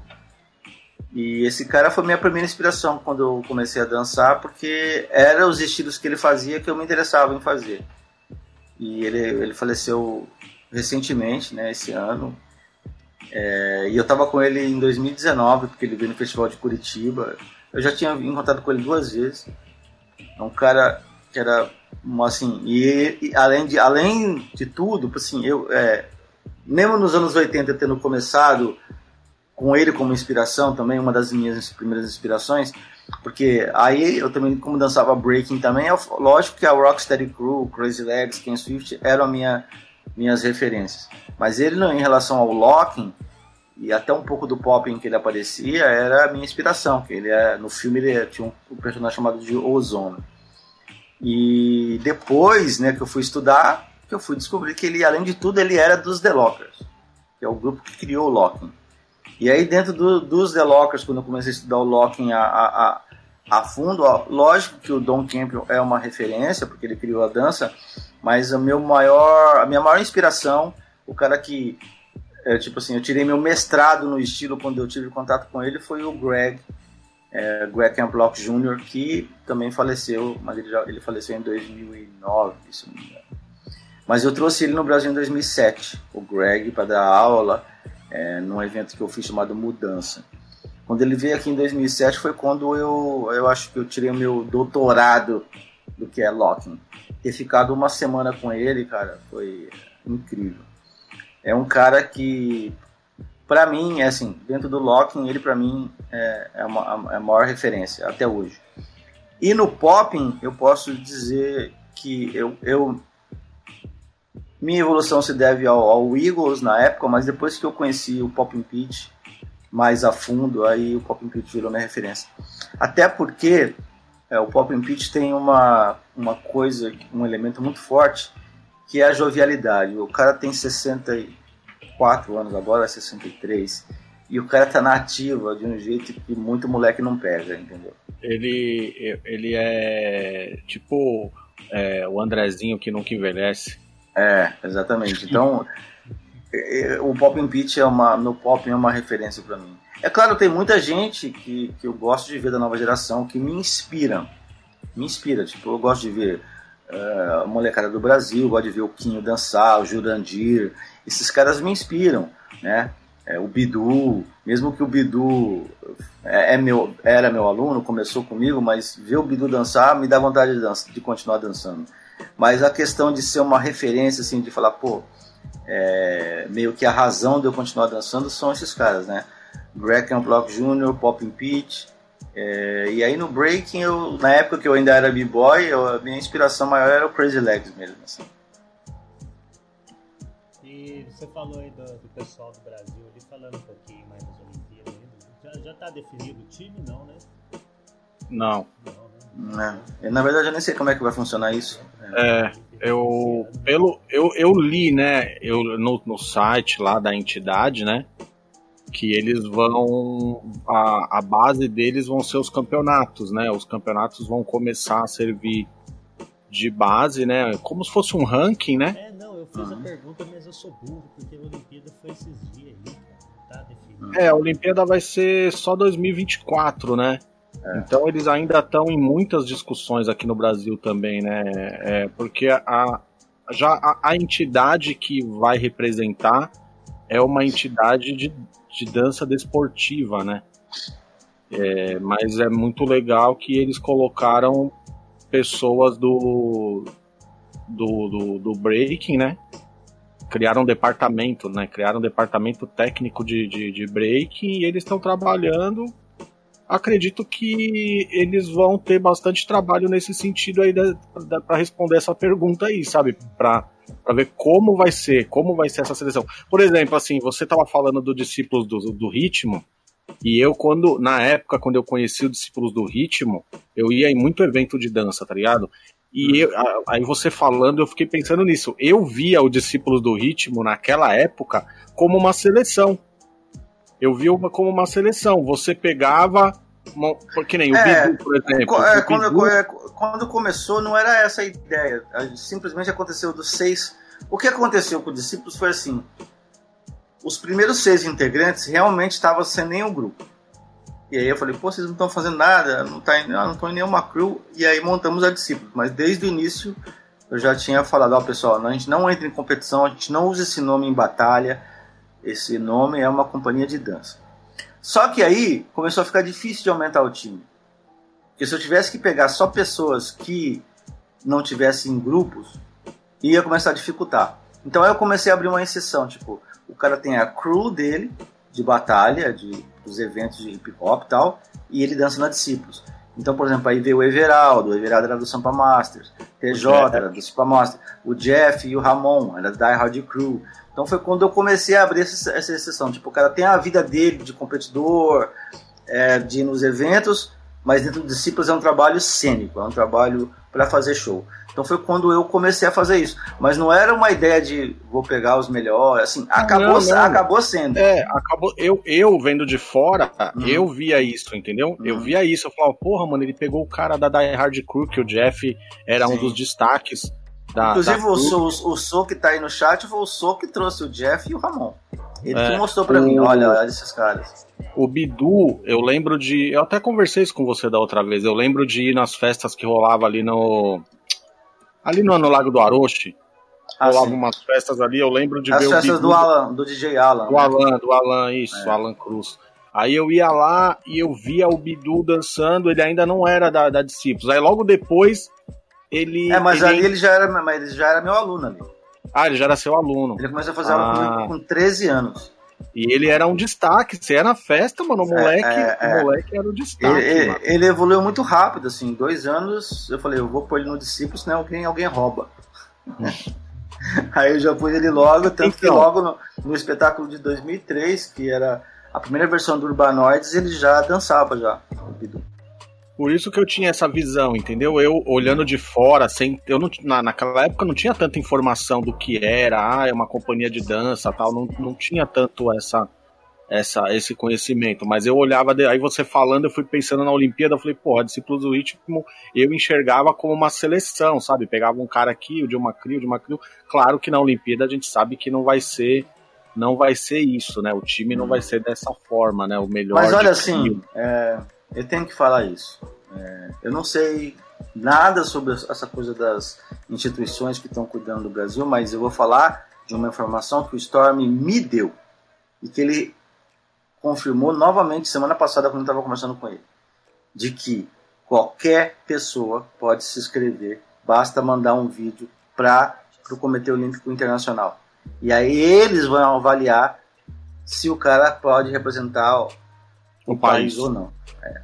Legal. Então, tipo, legal, eu, eu acho eu legal. É, porque o, o que ele falou, falou que quando eles pensaram isso foi exatamente para dar chance para todo mundo. Porque tem países que não tem competição. Tem países que não tem nenhuma uma agenda de competições, mas tem gente que dança muito bem, que está no nível alto, de países pequenos, de cidades pequenas, porque o break é um fenômeno mundial. Por causa disso, é que eles não exigiram, não exigiram, pelo menos para esse primeiro ano, essa coisa de ter uma instituição que leve. Qualquer pessoa pode escrever o seu vídeo dançando, não sei se é um minuto, e o comitê internacional é que vai olhar, ah, esse cara é do Brasil, ele tem nível. E aí eles selecionam o time que irá. Eu não sei o que está acontecendo em relação a, essa coisa das instituições brasileiras, de federação, eu estou totalmente por fora. Eu só estou repetindo o que, o Storm falou. me falou. Sim, sim. É, é, é interessante é. dessa forma também mas eu acredito que o pessoal aqui vai conseguir também, vai conseguir é, mostrar para o pessoal de fora, até para o próprio Storm, que pô, a gente pode, a gente o, a, a, maior dificuldade deles eu vejo assim, é, todos os outros esportes, até que são mais populares, tem dificuldade é, de patrocínio, estrutura, porque para uma Olimpíada, você vai ter que ter toda aquela estrutura, né? Você vai ter que. Ah, selecionou, então é o seguinte: agora todo mundo vai ter que treinar, vai ter que ter treino, alimentação, tudo, tudo, né? Tudo. Então eu acredito que é, o, o, trabalho duro mesmo que vai ser puxado para quem tá nessa organização essa parada de patrocínio, né, mano? De preparação. Isso vai ser. É, eu, eu, eu ouvi tanta coisa assim, eu só fico pensando assim, cara, a, a ginástica olímpica brasileira deu, deu medalhas pro Brasil. Ouro e o caramba. E vira e mexe, os caras estavam sem centro de treinamento sem patrocínio. Sim, sim. Sabe? Então, assim, é, eu não tô querendo jogar água no chope. Eu só acho que tem. Precisa colocar um pouco o pé no chão, entendeu? De, de, porque, primeiro, assim, é, é um competidor. Um b-boy e uma big girl. Duas pessoas. Duas. Não é o país. Não é assim, vai uma equipe de 40 b-boys. São duas pessoas. Então, assim, primeiro que se, se, se, se essas instituições vão escolher, tem que ser realmente muito justo, tem que ser realmente muito alto é, nível essas pessoas eu... que vão, porque é muita responsabilidade quando você tem dois tiros, entendeu? É, para ir para lá. É, mas o que eu quero dizer é, o Brasil é um país muito complicado. A gente já tinha é, a, a, a, ginástica olímpica já tinha dado vários prêmios para o Brasil e vive com, com o pé na cova. Eu lembro que era no Rio, depois foi para Curitiba, aí que arrumaram apoio lá, então ficou nesse, nesse vai e vem porque não conseguia apoio. Então, assim, cara, eu acho até que a gente é especial, nós somos uma cultura magnífica. A gente não é mais especial que ninguém, não é melhor que, que outras categorias. Então tem que tomar cuidado com todo essa essa existe um pouco de fantasia de que o break virar esporte vai trazer algo, entendeu? É, eu, eu não gosto muito da ideia do, de, de, eu acho que o breaking é uma competição competi é, é, é, uma, é uma competição isso que pode se tornar esporte por ser competitivo. Mas não acho que nós somos atletas. Nós somos dançarinos. Do mesmo jeito que o cara que anda de skate ele é skatista. Então é, é existe uma cultura toda por trás de uma dança para você é, achar que você vai mudar o rótulo de como chama o dançarino. Ah, ele não é mais b-boy ou b-girl ele é atleta agora tipo sabe? Eu acho isso é um jogo muito complicado para a gente fazer depois de 30, quase 40 anos de cultura, entendeu? Então eu acho que tem que ter mais calma, é, colocar o pé no chão e, e realmente focar para fazer bem feito do que realmente achar que porque agora é esporte, a vida de todos os b-boys e Eu tô escutando cada coisa que eu falo, caramba, se eu, tiver, se eu fosse mais novinho, eu tava treinando igual um louco agora para virar b-boy. Porque é uma coisa que, é, e... que nem o skate, vai ter muitos que vão que vão mudar o seu o seu jeito, tá ligado? Vai ser mais atletinha mesmo. Pode crer? É, assim, sem dúvida. Ah, Só que assim, o que a gente tem que pensar atletinha. é que no caso da Olimpíadas, elas são de 4 em 4 anos, sabe? É, as competições tradicionais no nosso meio, elas são anuais. E no final elas são as mais importantes. É. O BC One é todo ano, a, a, o Battle of the Year é todo ano, o B-Boy Summit é todo ano. E essas são as competições que realmente precisavam ser valorizadas desde então. É. Então eu acho um pouco até injusto a gente, por causa de toda a história esportiva, veja bem, não é cultural, é esportiva uhum. da Olimpíada, ela vem como se fosse um caminhão e passar em cima de tudo que já aconteceu no breaking, só pelo fato que nós supostamente somos atletas agora. Eu acho que é até injusto ter, ter esse tipo de, de, de, de, pensamento. Eu acho, igual eu falei, eu vejo a Olimpíada como mais uma porta que se abriu dentro de todas as outras. É só mais uma, como é. várias que ninguém imaginava. Mas tem muito frenesi, tem muito, meu Deus, agora é sim. Né, é, o comércio, é, mas, é, mas assim, é, eu entendo, mas eu acho que precisa colocar o pé no chão. Eu acho que até porque tem muita muito jovem, né, adolescente entrando nessa e, e eu, eu, eu nunca gostei. Eu vou falar como de repente como professor, como educador que eu já fui.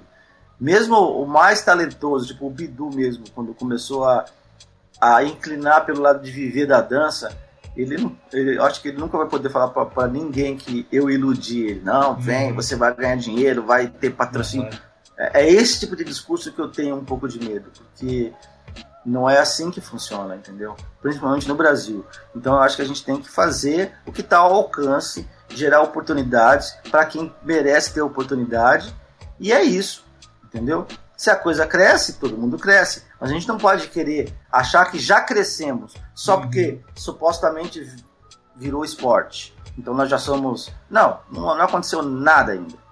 Entendeu? Não aconteceu nada ainda. Até porque tem que ir lá e ganhar medalha também para realmente mudar alguma coisa. É, e fazer tal, talvez fazer os patrocinadores olhar para um pouquinho e falar: olha, ganharam uma medalha ali. Ah, o primeiro ano vai ser osso, entendeu? Uhum. É, então tem que ter calma. Vai, é. vai porque se, se a gente que faz parte fica, né, assim, pô, não vai ser que nem você com a opinião, pô, não, não é tudo isso. Aí outro cara também, ah, eu acho que não tinha nem que ter, sabe? A gente mesmo que faz parte tem essas opiniões. Imagina o cara que, que tá interessado em colocar alguma grana. O cara vai, vai ficar com o pé atrás, né, mano? É diferente, é diferente de outros países que a gente sabe que os dançarinos eles já vivem disso, tá ligado? Eles já ele tem patrocínio o ano inteiro.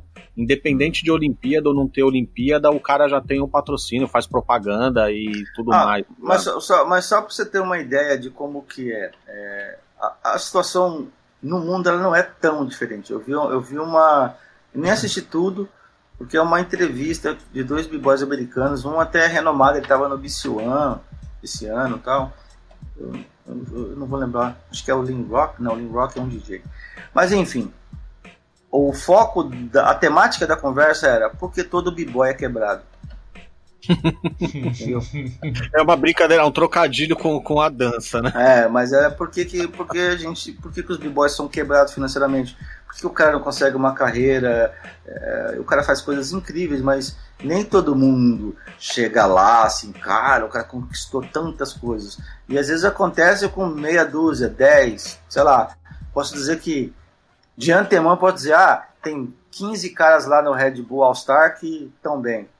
É justo o que tem no mundo de dançarino você falar que tem 15 caras bem? É foda. É, então eu sei lá. É, eu, eu não sou pessimista, eu sou realista. Eu acho que existe possibilidade, existe é, é, formas das coisas acontecerem? Existe. Nada é impossível. Só que o que eu acho, que eu, que eu tenho visto, é que já tem quase uma situação de discurso de que está tudo ganho já. Que já está acontecendo só porque a Olimpíadas vai colocar essa categoria lá. Até porque categorias caem, né? Não sei se você sabe, tem coisa que entra e sai também. Então tem que provar é, que vai funcionar. É, eles... Então muita calma nessa hora.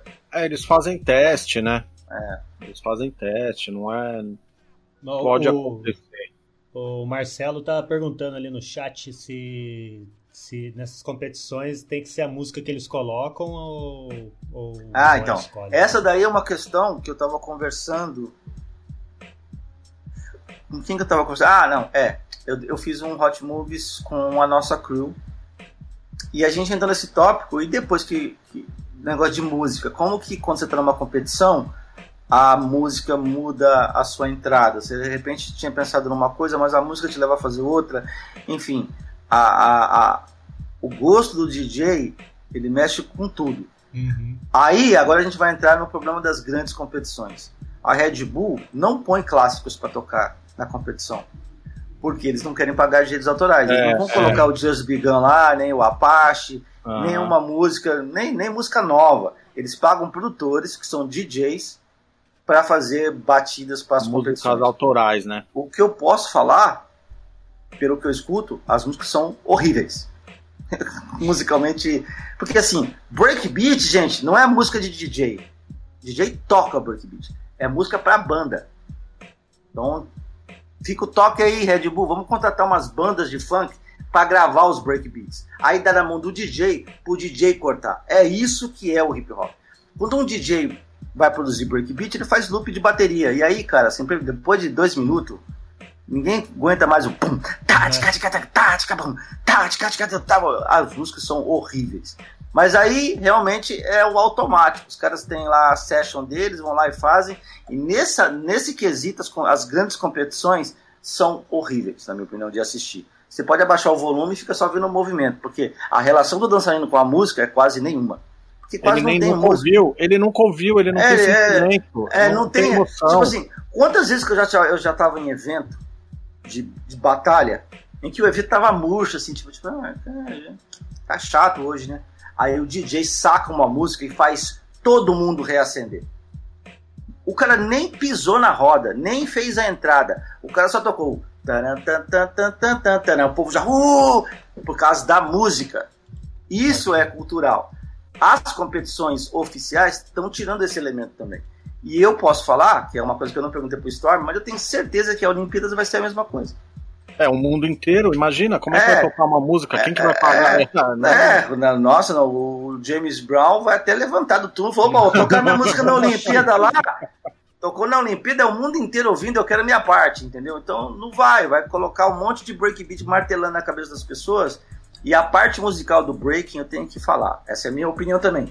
Pode discordar, gente, o mundo é esse. Musicalmente, as competições de breaking, na sua maioria, são péssimas. São péssimas. Assim, uma, eu não estou nem culpando os DJs que são convidados para fazer a produção. Apareceu para os caras, os caras vão falar não. Mas não é música para DJ produzir. É, são músicas para bandas. Porque ah, é assim que veio. A, a, você tá falando das músicas dessas de produção própria, né? É, Dessas podia chamar bandas, sei lá, contratar umas 10 bandas de funk, que tem muita banda de funk e soul, fazer os instrumentais todos inéditos e dar para os DJs cortarem. Aí a música já tá pronta, que é exatamente o que, o que é o breakbeat. O breakbeat é uma música que acontece o break. A música não é um breakbeat o tempo todo. Entendeu? não entendi, agora eu entendi o que você tá falando. O cara é. faz uma música inteira. Ele não cria uma música que é. aquela música tem o breakbeat. Não, é. a música e a inteira. música aí, e você escuta, você tem as dinâmicas dos break, durante o breakbeat. Sim. Você tem, o batera acelera, vem mais o baixo, então existe toda uma construção dentro daquela música. Não é só a bateria. Quando não, e até, escuta, e, e até pro cara criar em cima disso, né? Porque o dançarino ele vai criando em cima daquilo. Tem uma hora que a bateria vai sumir, ele vai dar, fazer algum movimento diferente. Sim, a música mexe com o dançarino. Isso não tem acontecido nessas competições. No BC1 não acontece. Porque quando você tá dançando, o breakbeat diminui o volume. E aí o baixo vem mais, aí o cara começa a seguir o baixo. Então há um envolvimento para performance também ir junto, porque é Sim, é dança. É dança. Agora, quando você tem uma bateria lá tum, tum, tá, tica, tica, tá no mesmo volume durante 3 minutos, desculpa. O cara só executa mesmo. Igual é, pra, todo, mundo, pra ser igual é, pra todo mundo é, também, né? Então, assim, esse, esse elemento perdeu muito nas competições. E foi uma das coisas que os caras da nossa cultura estavam conversando, que é, é, realmente essa coisa dos, dos, direitos autorais. Então, assim, quando você vai em evento pequeno, que acontece ali, às vezes transmite, que você perde a monetização do vídeo porque usou a música de alguém, tudo bem, mas uma grande marca igual a Red Bull, e muito menos Olimpíadas, não vai colocar uma música de terceiros para tomar um, um processo. Processo, é. É, tá vai. certo, mas eu só acho que o jeito que estão produzindo essas músicas poderia ser um pouco melhor, poderia ter um pouquinho mais de trato. Eu não estou criticando a existência do DJ, porque ele é essencial para tocar nessas competições para manipular mas, os Mas a maneira, a maneira que está sendo feito, não está tendo, é... não tá tendo uma conexão entre dançarinos e DJs, né? Não, é, não... A forma com que os DJs estão produzindo, que são DJs que estão produzindo, até conheço um, um, um, cara de Portugal que fez vários breakbeats para a Red Bull, a gente sempre conversa, ele até me falou dos valores. É, é esse o problema, porque quando a gente faz uma, uma produção baseada com sample de breakbeats, tem uma, uma vibração, tem um jeito. Eu não, eu não acho que essas músicas são totalmente ruins em sua totalidade só que ela é um, um aspecto de como você pode dançar essa dança. Quando você vê uma competição que só tem músicas assim, você não tem dinâmica, você tem porrada o tempo todo. O DJ só vira uhum. porrada, porrada, porrada, porrada, porrada. Então, assim, é, a dança, é, é, esse elemento do dançarino improvisar junto com a música, ele se perde. Tipo, no Red Bull, ele é nulo, ele não existe. E é essa pergunta que eu. Valeu por me lembrar, que eu quero conversar com o Storm. E as é. músicas, como é que vai ser? Porque se ele é, fala é. assim, ah, vai produzir, eu falei, não, Storm, então vamos conversar? Vamos contratar umas bandas, sabe? Eu conheço umas aí, tem no Brasil, tem também. Tem banda. Esses dias eu escutei uma banda chamada é, Brooklyn. É uma banda de funk soul, é Brooklyn. Dynamic Brooklyn, não sei o que. Cara, porrada os caras tocando funk soul.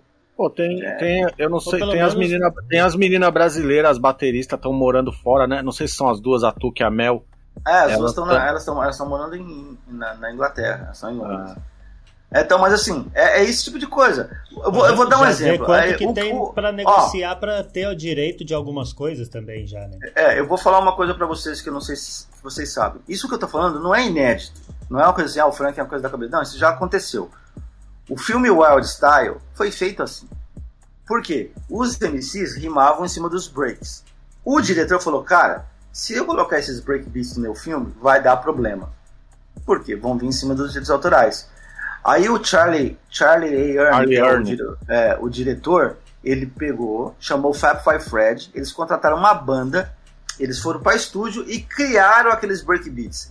Prensaram em vinil e deram para os DJs. Então as cenas que você vê é os caras virando o breakbeat que já estava gravado. Pode crer. Hum. Legal. Então, toda, aquela, aquelas, aquelas músicas do Wild Style são feitas para os DJs tocar. Aí eles prensaram o vinil e eles gravaram aquelas performances ao vivo, exatamente como acontecia. A diferença é que aquele breakbeat, aquela, aquela, né, o que é mais usado é o down bow law. Down bow law. É uma música, só que os DJs ficam virando exatamente como eles uhum. faziam. Falou, para não perder a essência do que é o hip hop, de como os MCs rimam lá, como os b-boys dançam, a gente vai fazer igual, só que a gente não pode usar música dos outros. Então, vamos fazer no estúdio, prensa o vinil, dá pro é, o Charlie Chase, é, acho que o grande Wizard Teodoro também toca, e aí os caras, tanto que existe uma cena que não é assim, é a do Grandmaster Flash. Ele usa Bob James. Tanto Sim, que na versão tá na do cozinha, DVD, né? É, tanto que na versão do DVD o Bob James corta entra uma música do nada, assim, que fizeram por cima do filme, feia pra cacete. Porque o Bob James foi em cima com os direitos autorais. É a única cena do filme que eles usam música dos outros. Mas durante todo o filme, tudo aquilo foi gravado em estúdio para os DJs manipular e os caras rimar ao vivo. Então, assim, isso foi feito em 81. O filme saiu em 82. Então, não é nada novo. É, é, eu, eu acho assim, ah, qual que é o som dessa, dessa dança? Ah, é breakbeat.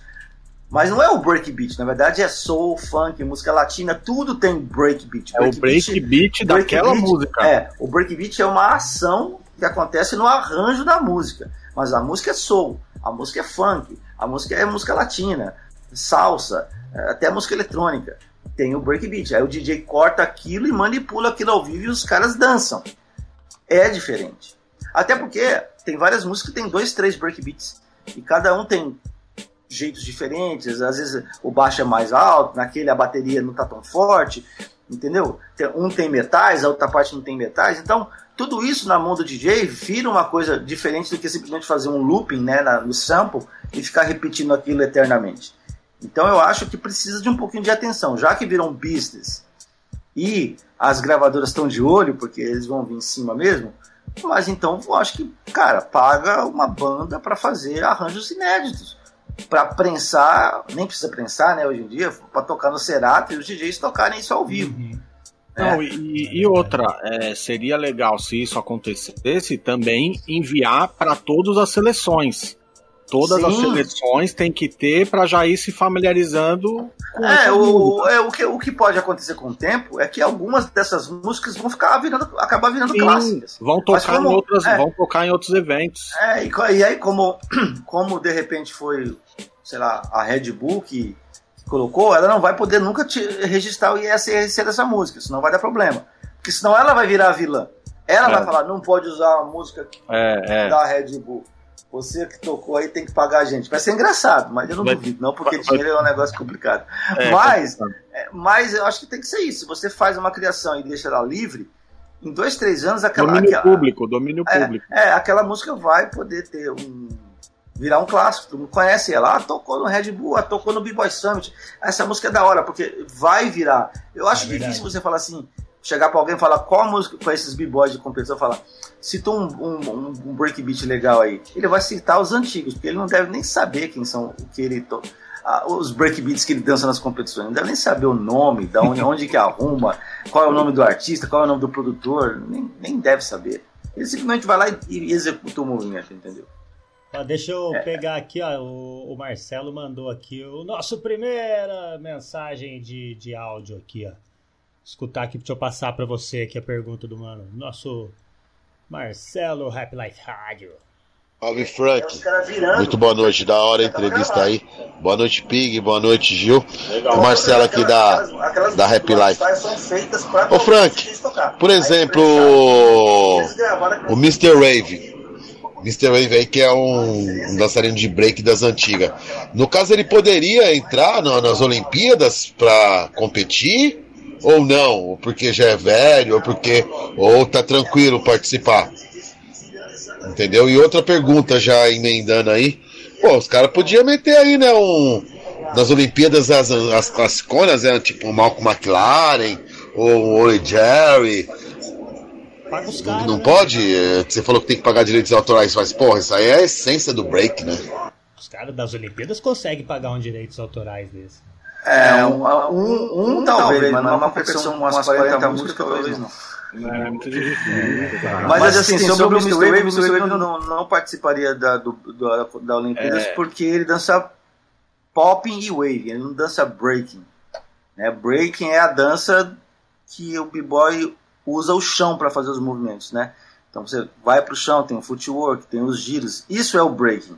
O que o Mr. Wave dança, é, dançava, na verdade ele está aposentado agora, o Mr. Wave dançava popping e muito mais waving, tanto que esse é o nome dele, Mr. Waving. Waving é fazer ondas pelo corpo, era, esse era o estilo do Mr. Waving. Como eu falei, quando essas danças todas apareceram, todo mundo achava que tudo era break, que tudo era break dance. Então, waving era break, popping era break, breaking era break, locking era break. Qualquer dança que, que aparecesse naquela época, em 84, tudo levou o nome de break dance. Porque como o break o breaking de Nova York, essa dança, estava no auge ali nos, em 83 e 84, ele começou a aparecer mais, mas como os dançarinos dançavam dois, três estilos, ou, ou, andavam junto com outros dançarinos, começou a vender tudo como se fosse um balaio só, entendeu?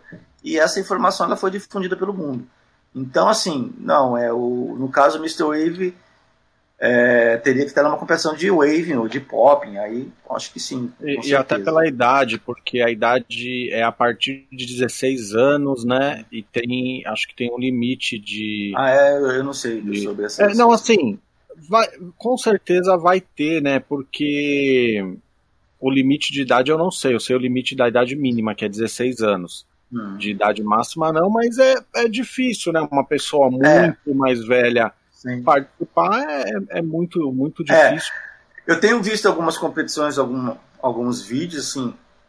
Uma coisa que eu estava até comentando com o Andrezinho, o Casper, o Soneca também, que a gente tem. A gente tem um grupo do grupo, tem um grupo do, do discípulos no WhatsApp um e, tem, e tem um grupo do grupo que são os caras mais velhos, né? Nesses dois anos de pandemia, tem um fenômeno que aconteceu. As pessoas fizeram um upgrade de movi em questão de movimento, que eu nunca vi. Assim. As pessoas estão fazendo coisas impossíveis. Já estava impossível há muito tempo. Só que a gente tem visto coisas que a gente fala, cara, você viu o que esse cara fez aqui? tipo, tipo não, não existe.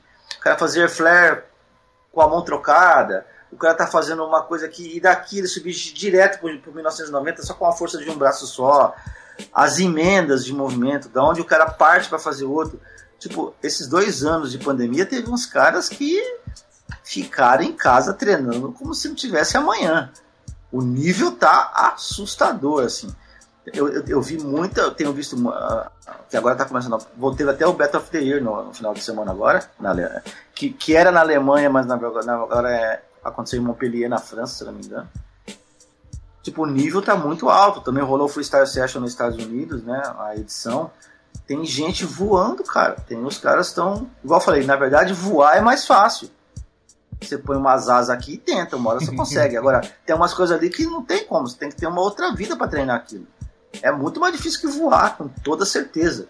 Esses dois anos, eu acho que o upgrade de, em questão de movimento, vou nem falar da dança, plasticidade, musicalidade, isso é outra coisa.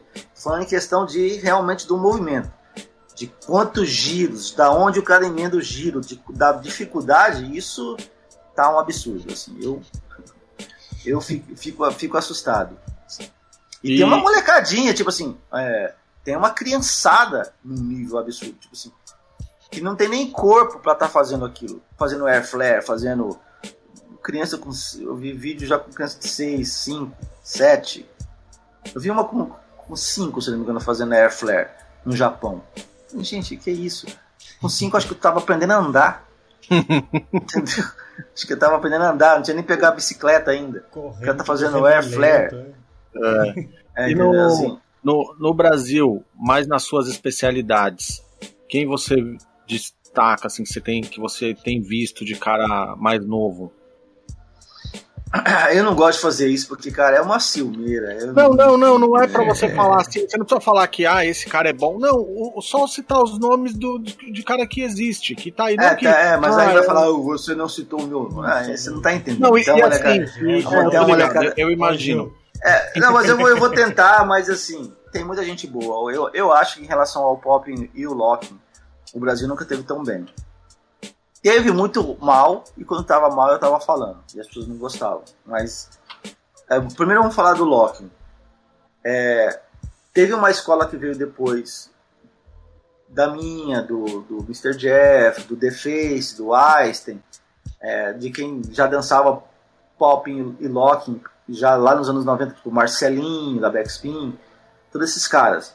Aí veio o Chemical Funk, e aí nessa época do Chemical Funk teve o Funk Fanáticos, teve o Funkaholics, teve uma geração que veio ali.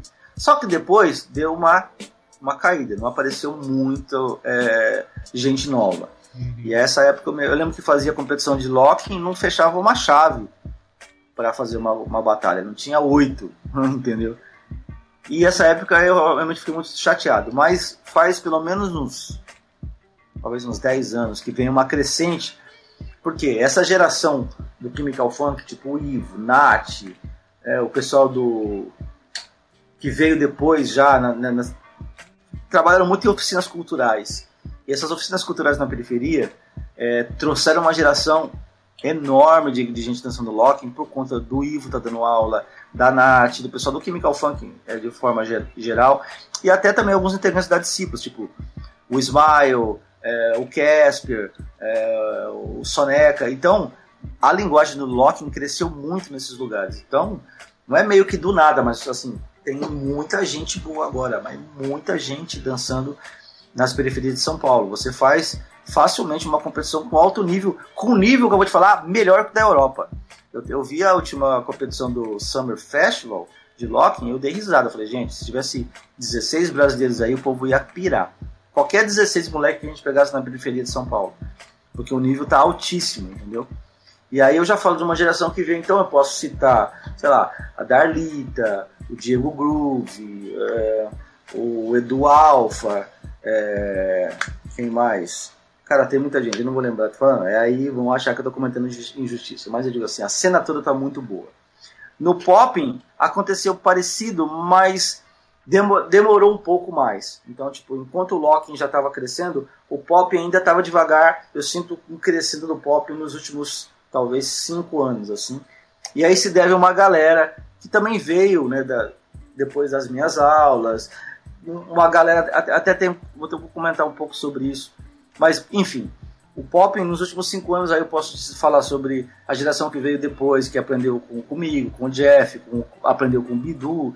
Então eu posso citar lá, o Jurandir, é, o Traquinas, o, o, o Quinho, é, o Renan, é, o Luffy. Tem uma galera assim dançando pop e essa galera já está ensinando uma outra maior que está vindo.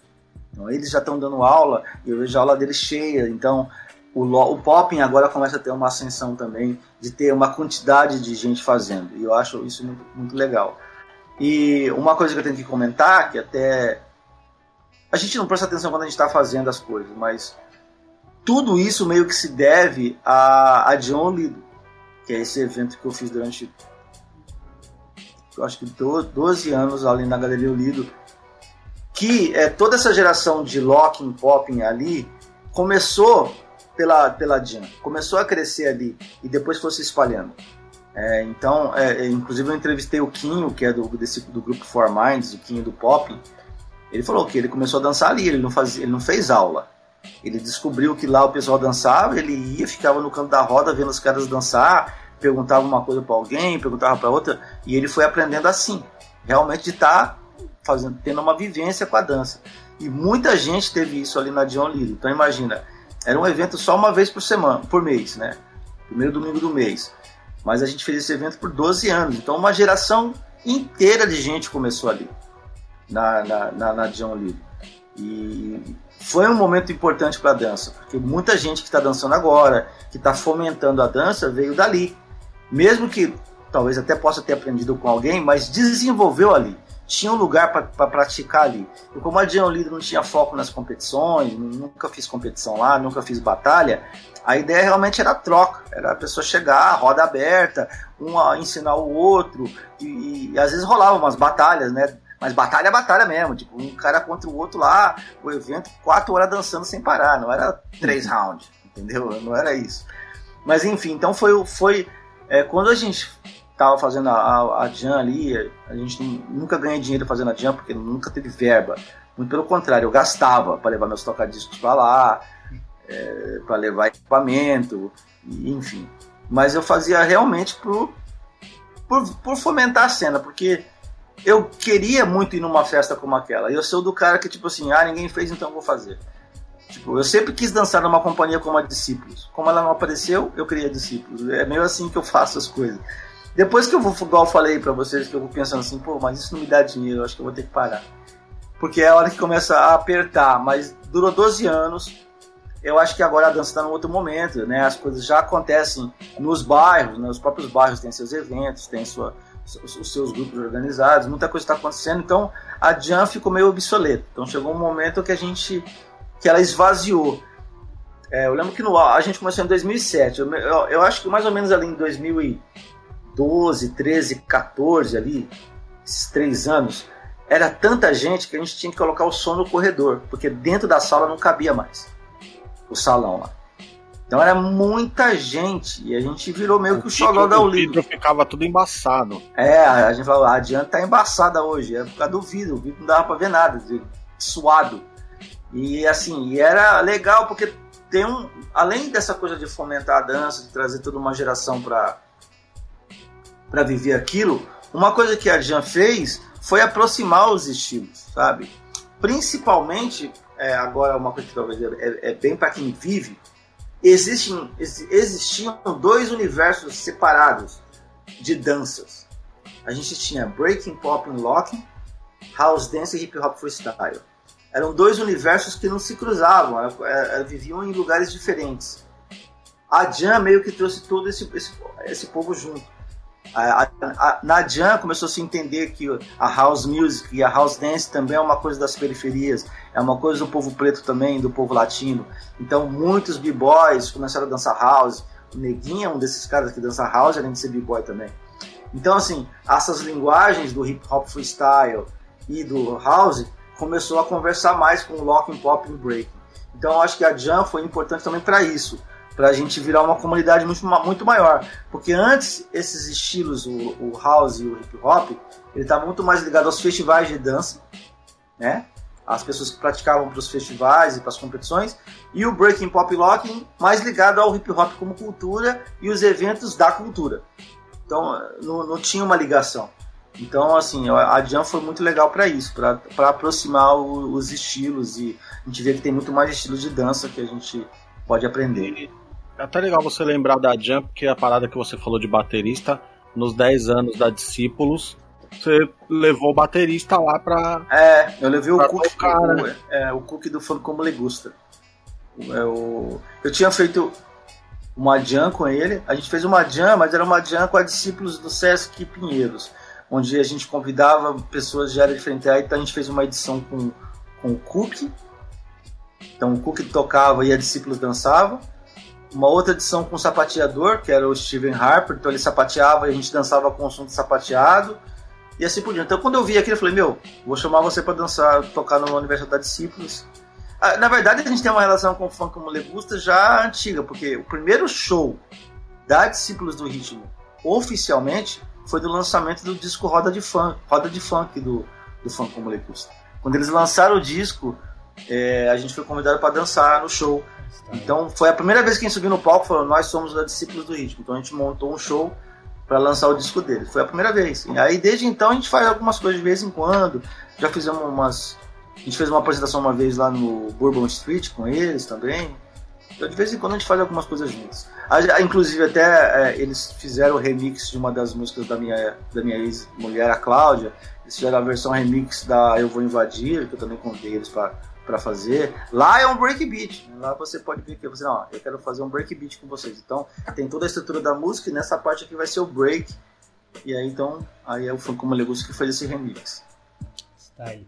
Ó, se liga que tem mais outra outra pergunta do nosso mano aqui pelo pelo WhatsApp. Você que está escutando oh. a gente depois aí no, no Spotify, no, no Deezer, no, nos agregadores, ah. o Doc Sujo agora está sendo feito ao vivo toda quarta-feira a partir das 8 da noite e já transmitido também pela happyliferadio.com pela happyliferadio.com e pela twitch.tv barra docsujo e pelo bocadaforte.com.br. Quem tiver aí quiser mandar um salve, 12996317967.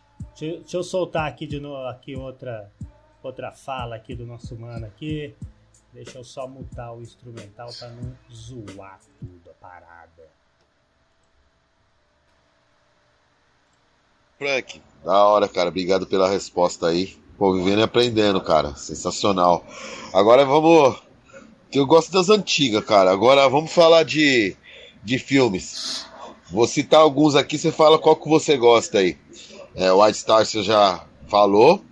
Agora tem aí a Loucura do Ritmo, Breakdance 1, Breakdance 2. Qual desses quatro filmes você mais gosta? Eu, particularmente, eu gosto de Breakdance 1. Eu sou fã do Breakdance 1. Uma por causa da música, né? Do Ole Jerry, né? Putz, sou fã daquela, daquele som. Entendeu? Qual desses quatro filmes aí você destaca? Pra quem não assistiu ainda, é os filmes de break das antigas aí, né? Valeu, obrigado. É... Valeu, mano. É, eu, vou, eu, eu fico com a loucura do ritmo, que é o Beat Street. Então, o Beat Street é a loucura do ritmo, porque foi o meu filme que eu assisti. Eu lembro que quando eu tinha, em 84, quando esses filmes chegaram na minha cidade, tinha, tem, tinha dois cinemas na minha cidade. Né? Então, um era no na parte de cima da praça, e outro na parte de baixo. E os dois estavam em cartaz no mesmo final de semana. E quem. E era uma família pobre, né? Uma família humilde. Quem me deu dinheiro para assistir o filme foi a minha professora da escola. Falou: Ó, eu vou te dar o dinheiro para você ver o filme. Ela viu que eu só falava nisso que eu tinha visto cartazes, eu estava enlouquecido, eu estava dançando. Eu vou te dar, mas eu posso te dar um. Aí eu lembro que eu ficava subindo e descendo pela praça, olhando na cartaz e falando, qual que eu vou? Qual que eu vou? Eu vou aqui, não, acho que lá é mais legal. E fiquei quase uma hora nessa novela para decidir qual que eu ia assistir. E eu acabei assistindo o Beat Street. E aí eu tenho, eu tenho um carinho pelo Beat Street porque eu acho que na questão como hip hop como cultura, assim, de todos os elementos, o, o, o, o Beat Street, até por ser a cena de Nova York, ele é mais completo porque tem MCs, a gente tem o Comodi lá, a gente tem o Alpha Combat Sonic Force, então tem Jazzy J tocando, o Cool Herc aparece no filme, aí tem a Rocksteady Crew, então assim, pensando numa cena da cultura, na cena da cultura de forma geral. Tem, tem o, o, personagem principal do filme é um grafiteiro, então tem todos os elementos ali. É, então é um filme que, que, que mexeu muito comigo na época. Eu fui assistir o, o, o, o Breakdance 1 quase um ano depois. Quando voltou a passar novamente, eu consegui ver, porque... Aí depois eu sei que saiu em VHS, os dois filmes lá do Globo Vídeo. Eu comprei os filmes, eu não tinha nem VHS, porque pra quem sabe Naquela, época, um, um aparelho VHS era tipo ter um carro. mas, eu tinha as, mas eu tinha os dois filmes, eu comprei e aí de vez em quando tinha que encher o saco de algum playboy que eu conhecia para assistir os filmes. mas assim, eu, eu, eu, gosto muito do Beat Street. É, no, no, do filme é, eu conheci muita gente né, que tá lá no filme, o Crazy Legs, Ken Swift. O Eagles aparece naquele filme também, na cena do, do Natal, o Eagles e o Fable. É, que é a cena que aparece o Komodi também. Na verdade, ali ainda era Treasure Street. Aí ele e o Special, Isso, Special, Special K. K. É. E o, e o Doug Fresh fazendo beatbox. Quer dizer, é um filme que realmente mostrava a cena. Por ser um filme que mostra mais Nova York. O breakdance, pelas danças que eu faço, mesmo com o nome breakdance, é uma dança que aparece muito mais lock em pop. através do Boogaloo Shrimp, que era o Turbo, o Shabadu, como eu falei, que é o Ozone no filme. Aí a gente também tinha o Pop Pitch no filme, Pop Taco. É, então, assim, para essas danças, ele me cativou mais. Aí, só como dança, tipo assim, esses filmes eram minha referência para essas danças. Mas em relação à cultura hip hop, aí o Beat Street é uma coisa que, que, que me mostrava mais. Mostrava o scratch, numa época que ninguém nem sabia como era feito, como é que o cara riscava o disco. Então, é interessante nesse sentido. Mas como dança, o Breakdance é um filme realmente super importante para a minha carreira e de muita gente. Né? Assim, é são dois filmes que trouxeram, basicamente, na verdade, levaram esse, essa cultura toda, essas danças todas, dos Estados Unidos para o mundo. Tipo, Não, enquanto, eu tava lá, enquanto eu tava lá em Andradina vendo isso, no, basicamente no mesmo final de semana o Storm estava vendo isso lá na Alemanha. Sim, é isso que eu ia te falar. E não só, não só dos Estados Unidos para o mundo, dos Estados Unidos para o próprio Estados, Estados Unidos. É, exatamente. É, o pessoal em Los Angeles não sabia o que estava acontecendo lá, lá em Nova York. Os caras imagina em Atlanta, imagina nesses outros é, estados. As pessoas então... não sabiam. As culturas elas são. É, é, é, não é diferente daqui. Quando você desce para o sul e você vê lá as danças de lá, o pessoal tomando chimarrão, aí sobe para o Nordeste é outra pegada, aí você tem o frevo, o maracatu, é outra coisa, entendeu? E mesmo dentro do mesmo país. E lá nos Estados Unidos é a mesma coisa, é um país enorme, né? É uma extensão enorme. E numa época que não existia internet, esses caras, por exemplo, é, para falar rapidamente, essas danças demoraram anos para migrarem, vamos dizer assim. Durante os anos 70, o breaking era só em Nova York e era só no Bronx, não era em Nova York, era no bairro do Bronx. O pop e o locking é de da Califórnia precisamente em Los Angeles essas coisas aconteceram. Na mesma época, meados dos anos 70, estava acontecendo uma coisa totalmente diferente da outra. E muitas vezes usando a mesma música. A mesma o, mesmo, o James Brown que se dançava lá nos B-Boys era de um jeito diferente. Os caras dançavam James Brown no Locking. Era a mesma música, só que uhum. eram estilos diferentes, entendeu?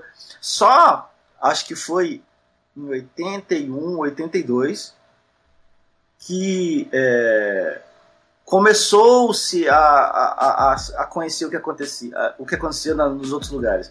Uma das histórias é que os The Lockers fechou em Nova York. E aí tem uma história que é até uma lenda, porque como não tem vídeo, a gente pode falar que é uma lenda. Que os Rockers, Rockers são caras que, que precedem o break. É uma dança que é do Brooklyn. Então nós estamos falando do final dos anos 60 para início dos anos 70, que é exatamente o mesmo período do locking. Disse quando os, os The Lockers foram numa festa depois, em Nova York, depois de fazer show, porque eles dançaram pro, pro Frank Sinatra, eles abriram show pro James Brown, eles viajaram pra caramba dançando com esses artistas. Eles saíram numa, numa festa e chegando lá tinha Rockers lá. Então disse que rolou um embate entre os The Lockers e alguns caras dançando rocking.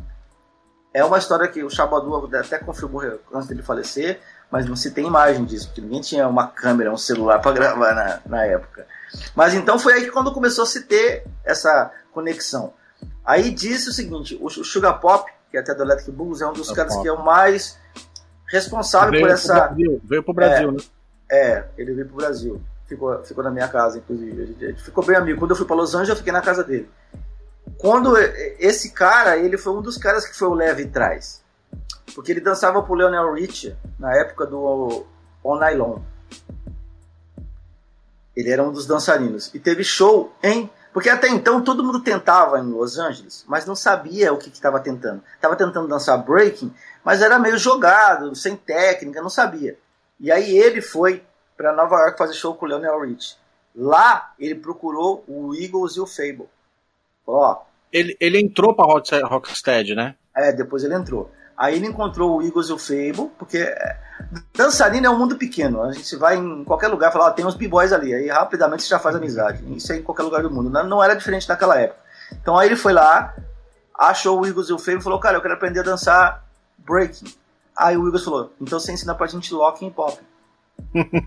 porque o Eagles também tentava locking pop, tanto que você pode assistir no Wild Style, a técnica do Eagles e do Fable ali no Wild Style ainda é precária porque era uma coisa que eles só viam na televisão. Aí o Sugar Pop ensinou a contrair a musculatura, como é que é a, a técnica, e eles ensinaram o breaking para o Sugar Pop.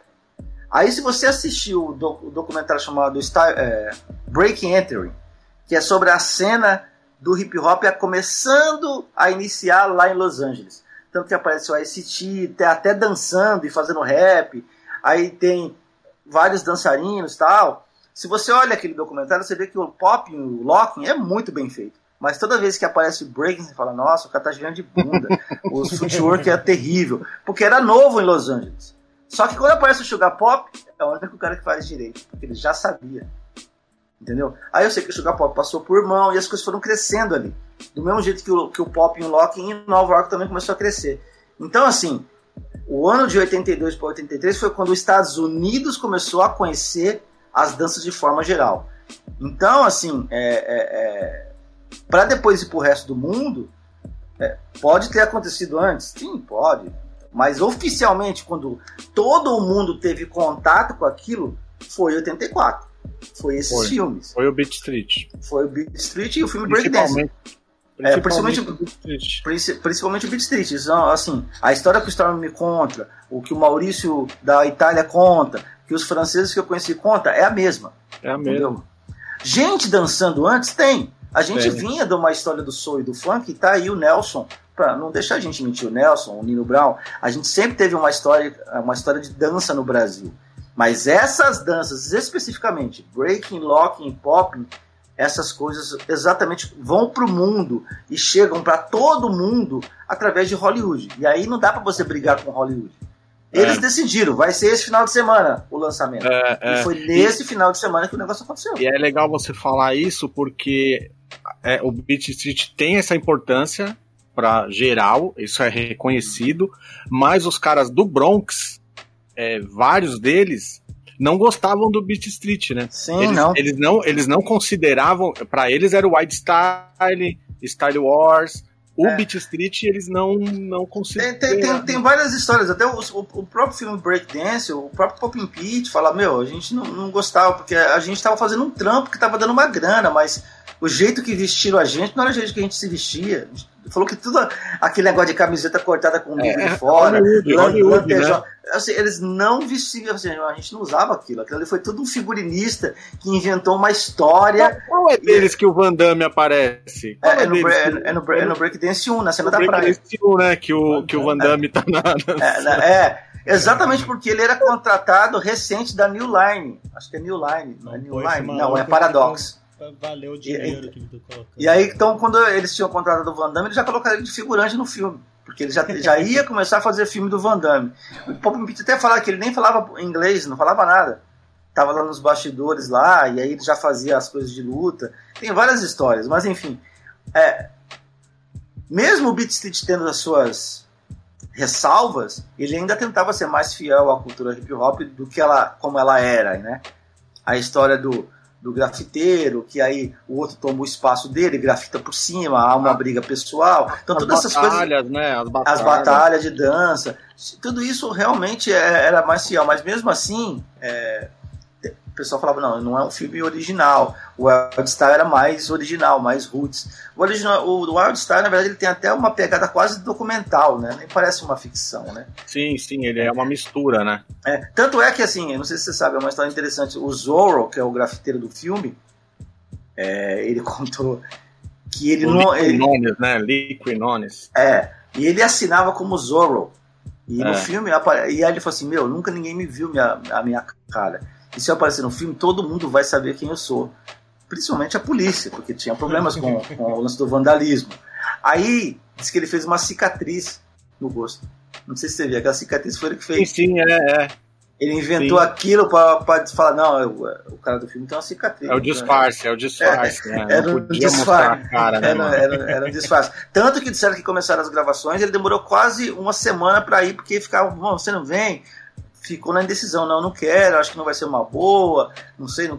demorou para convencer o cara. Os caras vão me prender, pô, os caras vão me é, prender, eu tô, tô, destruindo o metrô, os trens. Pois é, os caras vão me pegar, entendeu?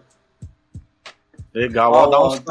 Eu tô vendo aqui o Rockmaster tá aí. É, André Rockmaster. O Jorge Dubman também tá aí. Jorge Dubman. Jorge Dubman. George Dubman é um baterista aí que podia ser convocado aí para É, esse tipo, esse tipo de produtor que estamos falando, falando, falando para produzir uns breakbeats, é esses caras.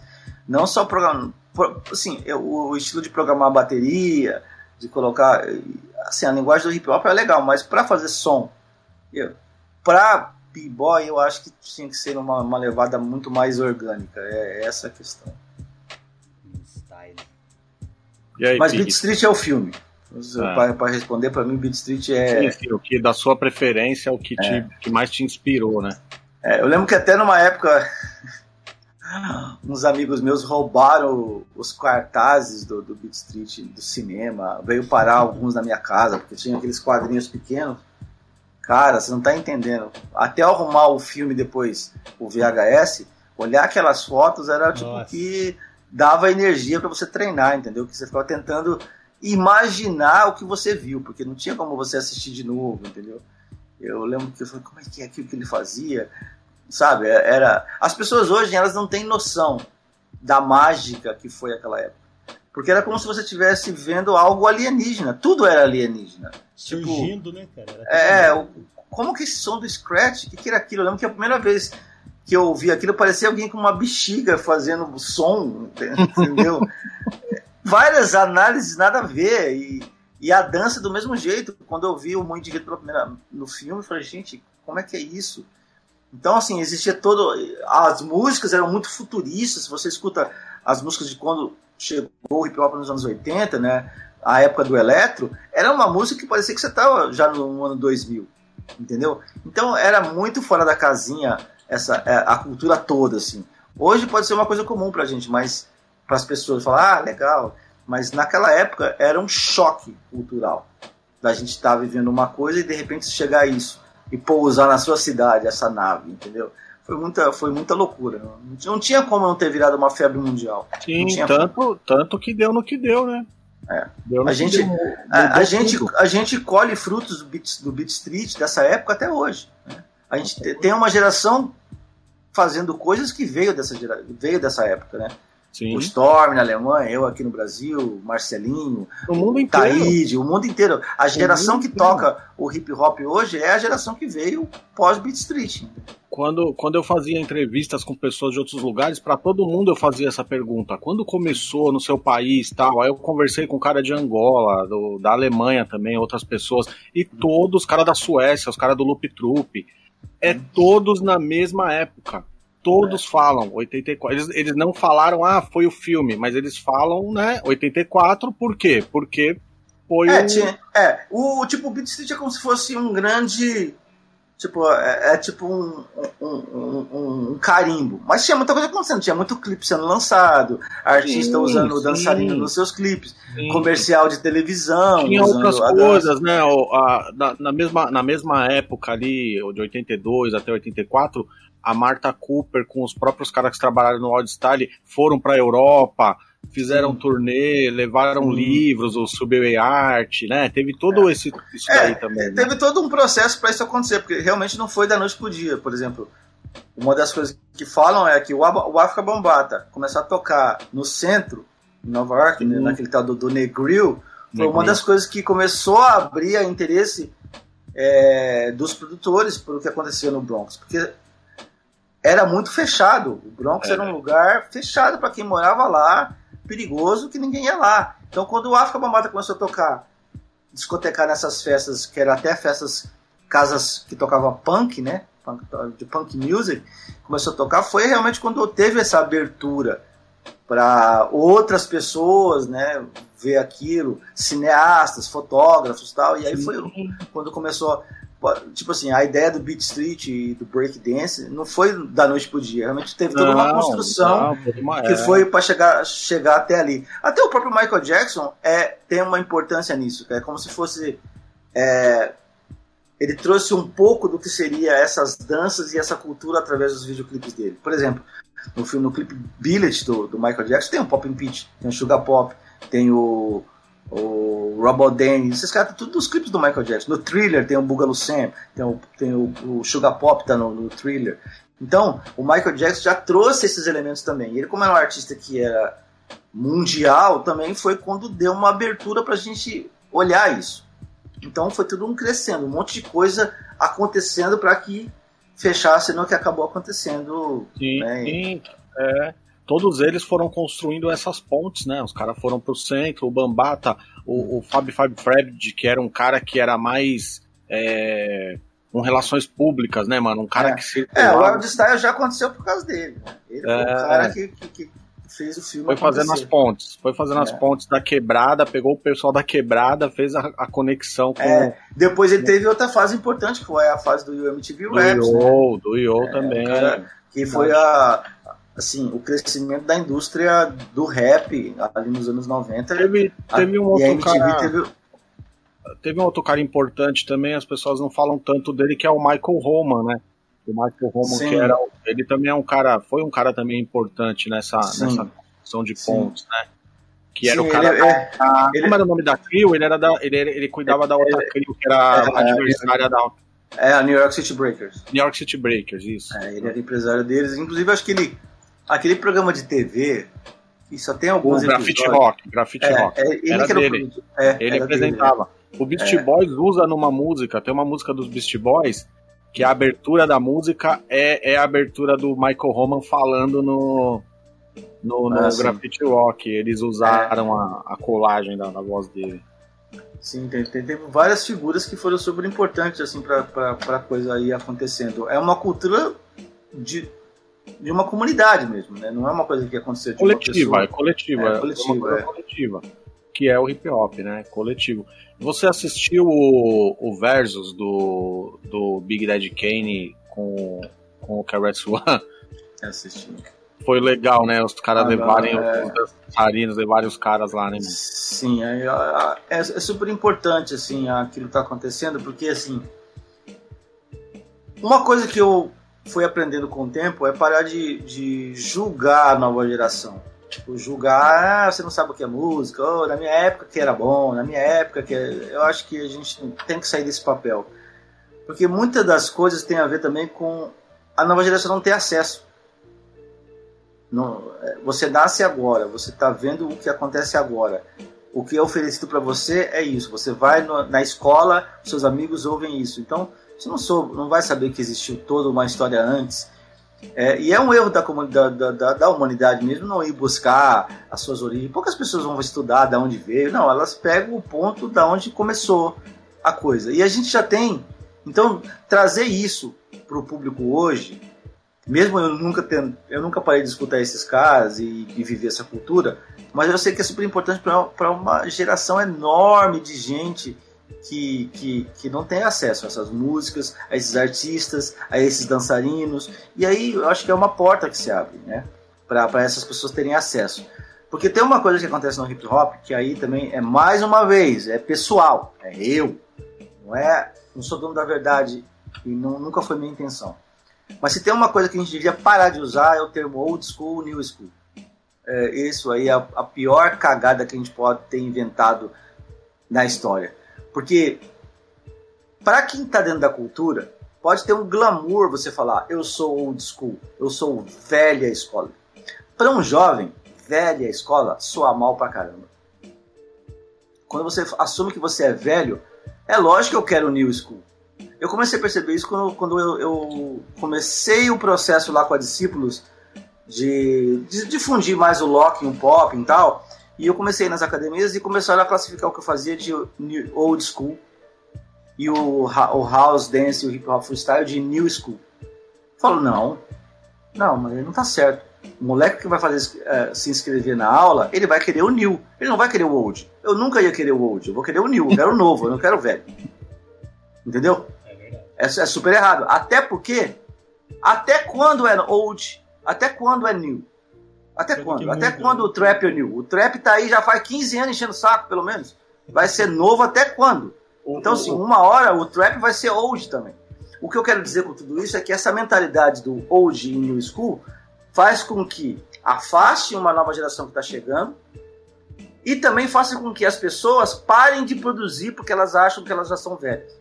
Então, por exemplo, quando você vê um cara como o Big Daddy Kane ou o KRS One, com aquela potência vocal, com aquela presença de palco, você sabe que um cara daquele podia estar rimando até seus 70 anos, se quiser. que é o que acontece no mundo do rock, que é o que acontece no mundo da música pop. Mas no rap, não. A gente, não, você é old school, agora jogou fora, agora tem uma nova geração. Fazem isso com a dança, fazem isso com a música, fazem isso o tempo todo. Então são termos que, na meu, ao meu ver, joga totalmente contra a nossa cultura. Porque ele acaba é, estagnando pessoas que vieram antes, acaba criando uma aversão de quem está chegando, porque ninguém que está chegando quer algo velho, quer algo novo. Quando eu comecei, eu comecei porque era novo. Se falasse para você, ah, mas isso aí é velho, eu tinha parado. Com certeza, eu tinha 11 anos, não tinha a mentalidade que eu tenho hoje. Mas na minha época era novo, então eu quero isso para mim. Ninguém tá fazendo fazer sucesso na escola. É isso. Então, assim, essa mentalidade tinha que cair. Para mim, eu, eu, gosto muito do termo que os americanos usam de que é OG, que é Original Generation. Tipo assim, você é da primeira geração, da geração original que começou legal, uhum. mas old, a palavra velho e a palavra novo, eu não gosto. Eu lembro que a primeira vez que, eu, que isso me chamou a atenção foi quando o Ken Swift estava, a gente estava na França, eu sou, acho que vai lembrar, o sou deve estar aí ainda. Foi em 2003, até naquela competição que eu e o Jefinho fomos campeão na França. O Ken Swift estava no júri de breaking aquele dia. Aí o jura, o apresentador falou: Old School, Ken Swift. Aí o Ken Swift entrou. Antes dele começar a dançar, ele pediu o microfone e falou assim: Old School não, eu tô vivo, tô fazendo ainda. Entregou o microfone e foi dançar. Eu falei: Hum. Me fez pensar aquilo. Eu falei: É, ele não é velho. Ele tá na, na ativa. Porque ele, ele, muita gente não gosta desse negócio. Né? E eu lembro até hoje. Ele pediu o microfone, a primeira coisa que ele falou foi: Não, old não, eu tô ativo, eu tô ativo, tô aqui. Sou, eu sou, sou atual. Eu sou atual. É, exatamente. É, o, o Keras One ele fala muito isso, atual. Eu, ele, é. ele fala muito, é atual, eu sou atual. Eu sou da... E é. ele tá aí mostrando isso, né? Sim, eu acho que é isso, porque é, o rap, principalmente falando da indústria, tem muito disso, assim. Quanta gente que tá no auge da carreira lança um ou dois álbuns e são jogados fora, porque vem alguém novo. Exatamente por isso, porque já se cria uma mentalidade de que o que o cara fez já está ultrapassado, está velho, entendeu? E, e, isso é característico do hip hop. É uma coisa que talvez era para ser positiva, mas que com o tempo ela foi ficando negativa. Esse negócio de old school, new school. E eu sempre digo, vai ser new até quando? Quando é que vai ter um novo new? Porque as coisas vão envelhecendo. Uma hora o Migos vai ser old school, cara. Sim. Vai ter alguém, vai ter um moleque novo que vai vir e vai passar por cima dele, entendeu? Então, assim, todo mundo que tá aí se achando agora, porque eu sou a nova geração, eu sou o novo rap, vai ficar velho. Deixa eu avisar pra vocês. Vai ficar velho. Daqui 10 anos você vai querer estar tá fazendo ainda. Vai ser Não, muito hoje... triste alguém da nova geração falar assim: você é velho, você é ultrapassado, você é old school. Entendeu? E hoje, então, em dia, acho... e hoje em dia, Frank, é mais rápido ainda. Fica velho ah, mais sim, rápido é. ainda. Hoje tudo, é, tudo é, né? Hoje em dia você. A pessoa lança uma música, Aí ela lançou outro no mês seguinte. Falei, não, mas essa não é mais lançamento. Lançamento é essa. Mas um mês já não é mais lançamento. Não, já é velha, já é velha. Já é velha, entendeu? As coisas realmente estão numa velocidade muito absurda. Então, assim, eu acho que. Eu não gosto. Eu sou, do time do Ken Swift. Me chamou de old school, eu dá uma dorzinha. Né? não, eu, eu sou talvez primeira geração, né, lá dos anos 80, que começou no, no, como muita gente no Brasil, mas old school não. Não sou original, old school, não. Geração original. É, é, exatamente. O Casper também tá aí. Abraão, André, o o Casper ah, Backspin. Tá aí, o, Casper, o, Casper, o Casper toca lá na, no Hora da Hora, ele é o DJ do, do programa. Tá com a gente já, já faz. Tá indo pra dois. É, você, ele, o Mamute, né?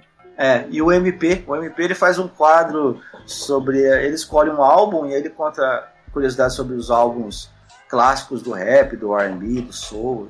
E aí a gente faz esse quadro lá. O programa já faz um tempinho que tá lá na MKK. E o Casper tá tocando com a gente. Começou com o Eric Elder, e depois o Eric não pôde mais, aí tá o Casper tocando lá. Ele falou ali, ó, atual e ativo. Exato, exatamente. então, veja, veja só quantos desdobramentos ruins tem isso. Porque quando a gente tem essa crença, tem essa coisa também da gente.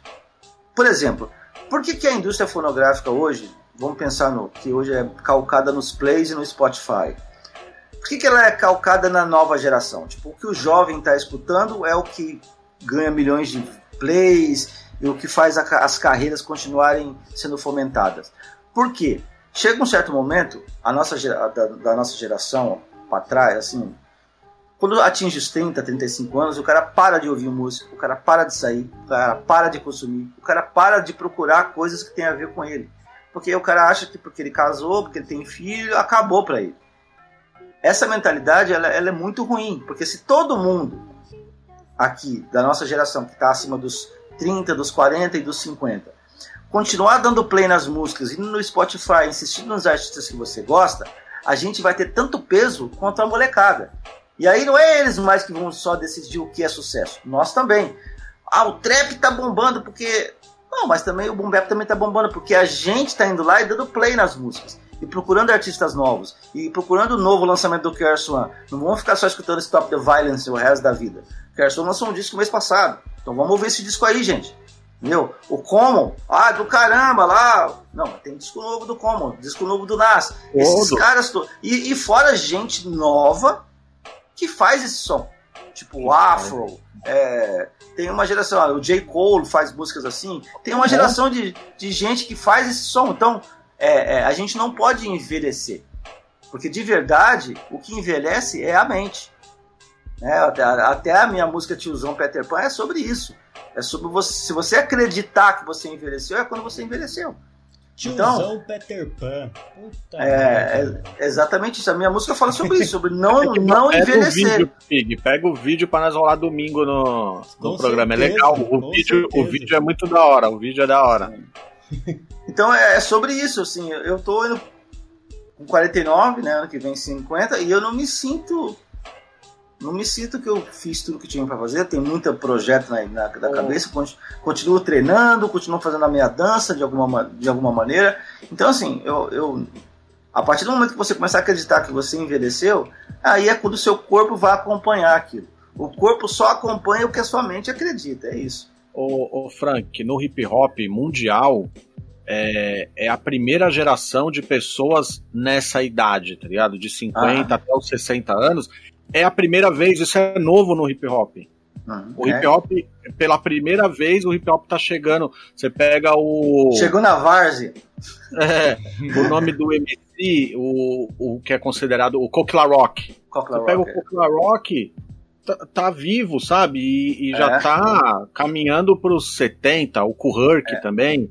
É, sabe? Os caras. 64, então, 65, acho. É, é, é a primeira geração, vamos dizer assim, esses caras assim, né? O Bambata e todos eles, é a primeira geração de idosos do hip hop. É, talvez a gente vai começar a aprender a lidar com isso agora, talvez.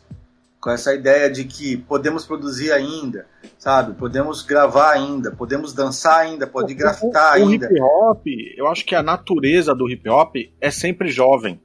O Sim. hip hop, ele, ele mantém, ele, tanto que esses caras, eles, eles, a grande maioria deles, são caras de, com a mente aberta, sabe? Que tá aberto às coisas novas que vão chegando. O KRS One é o maior exemplo.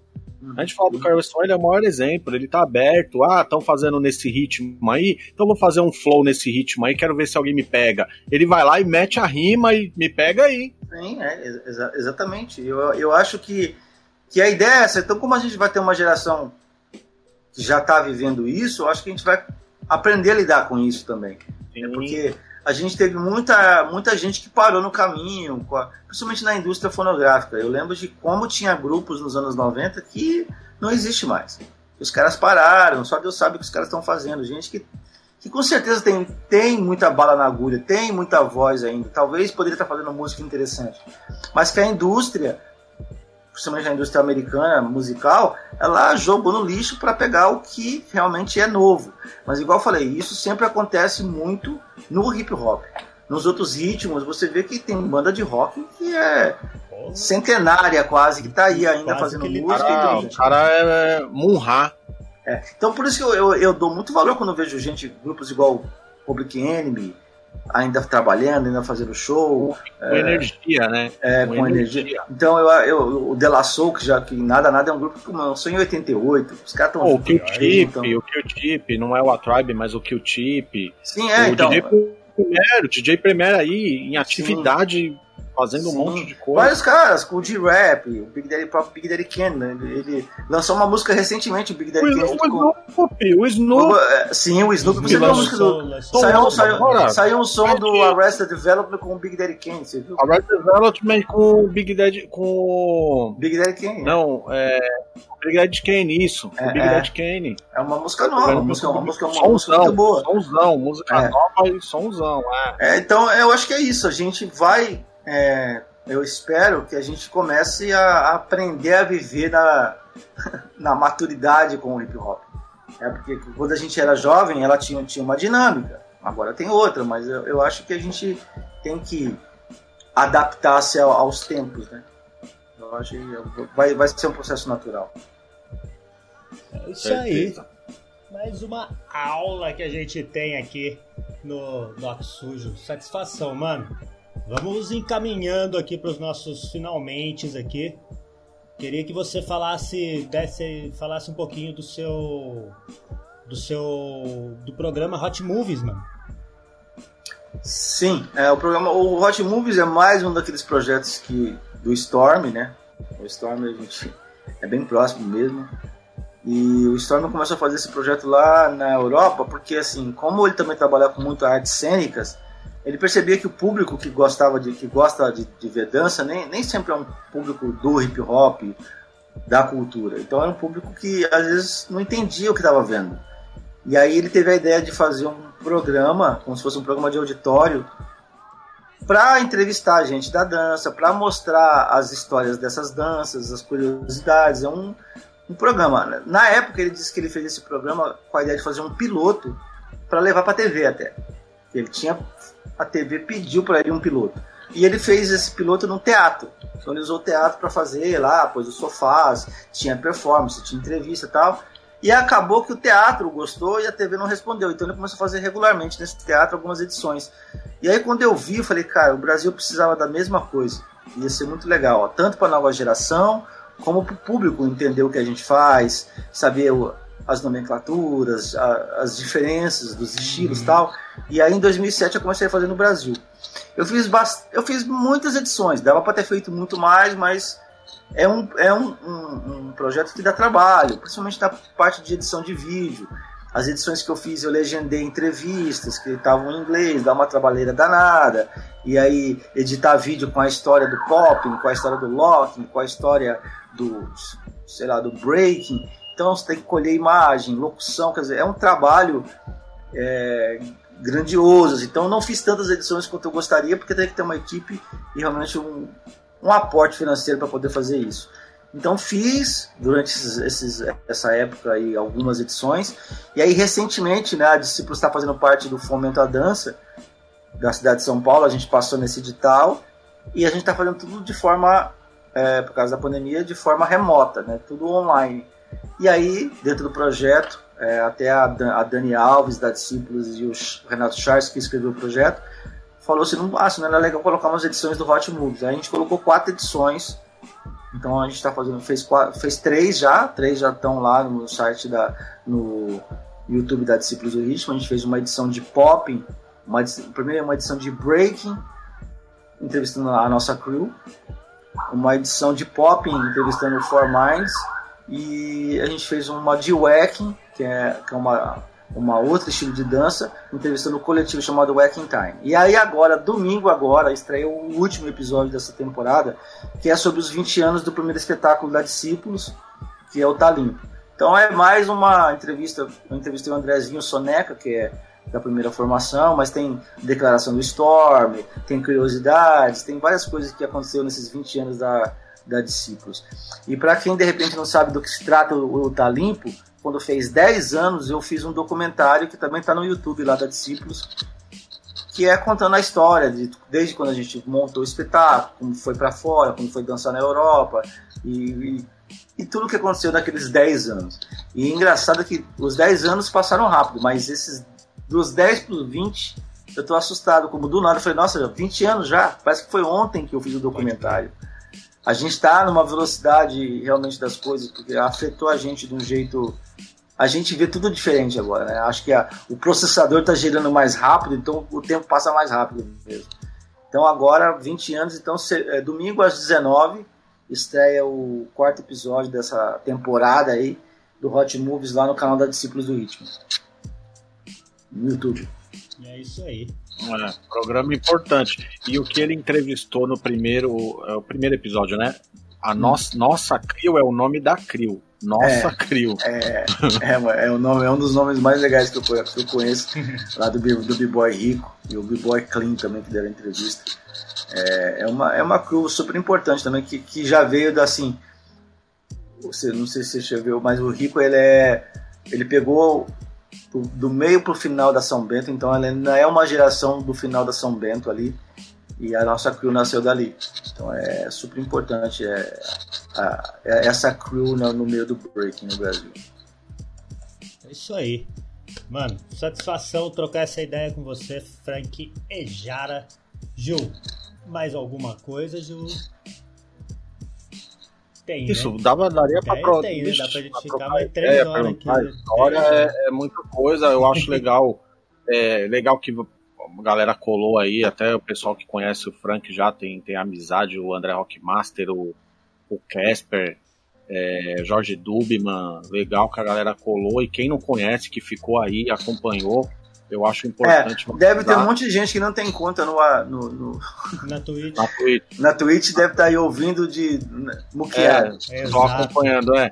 Eu, eu acho ah, esses números Hoje, aparecem para vocês? Eu esqueci, eu esqueci de Não, acho não, que não. Quem, quem não tá logado não, não aparece. Não. É uma sacanagem. Eu esqueci, né? eu, como eu sou muito esperto, eu esqueci de avisar que eu coloquei para ele estar tá rodando lá no YouTube também. Eu tô pedindo toda hora pros outros seguir o canal lá, só que não falei que tá ao vivo lá no YouTube também.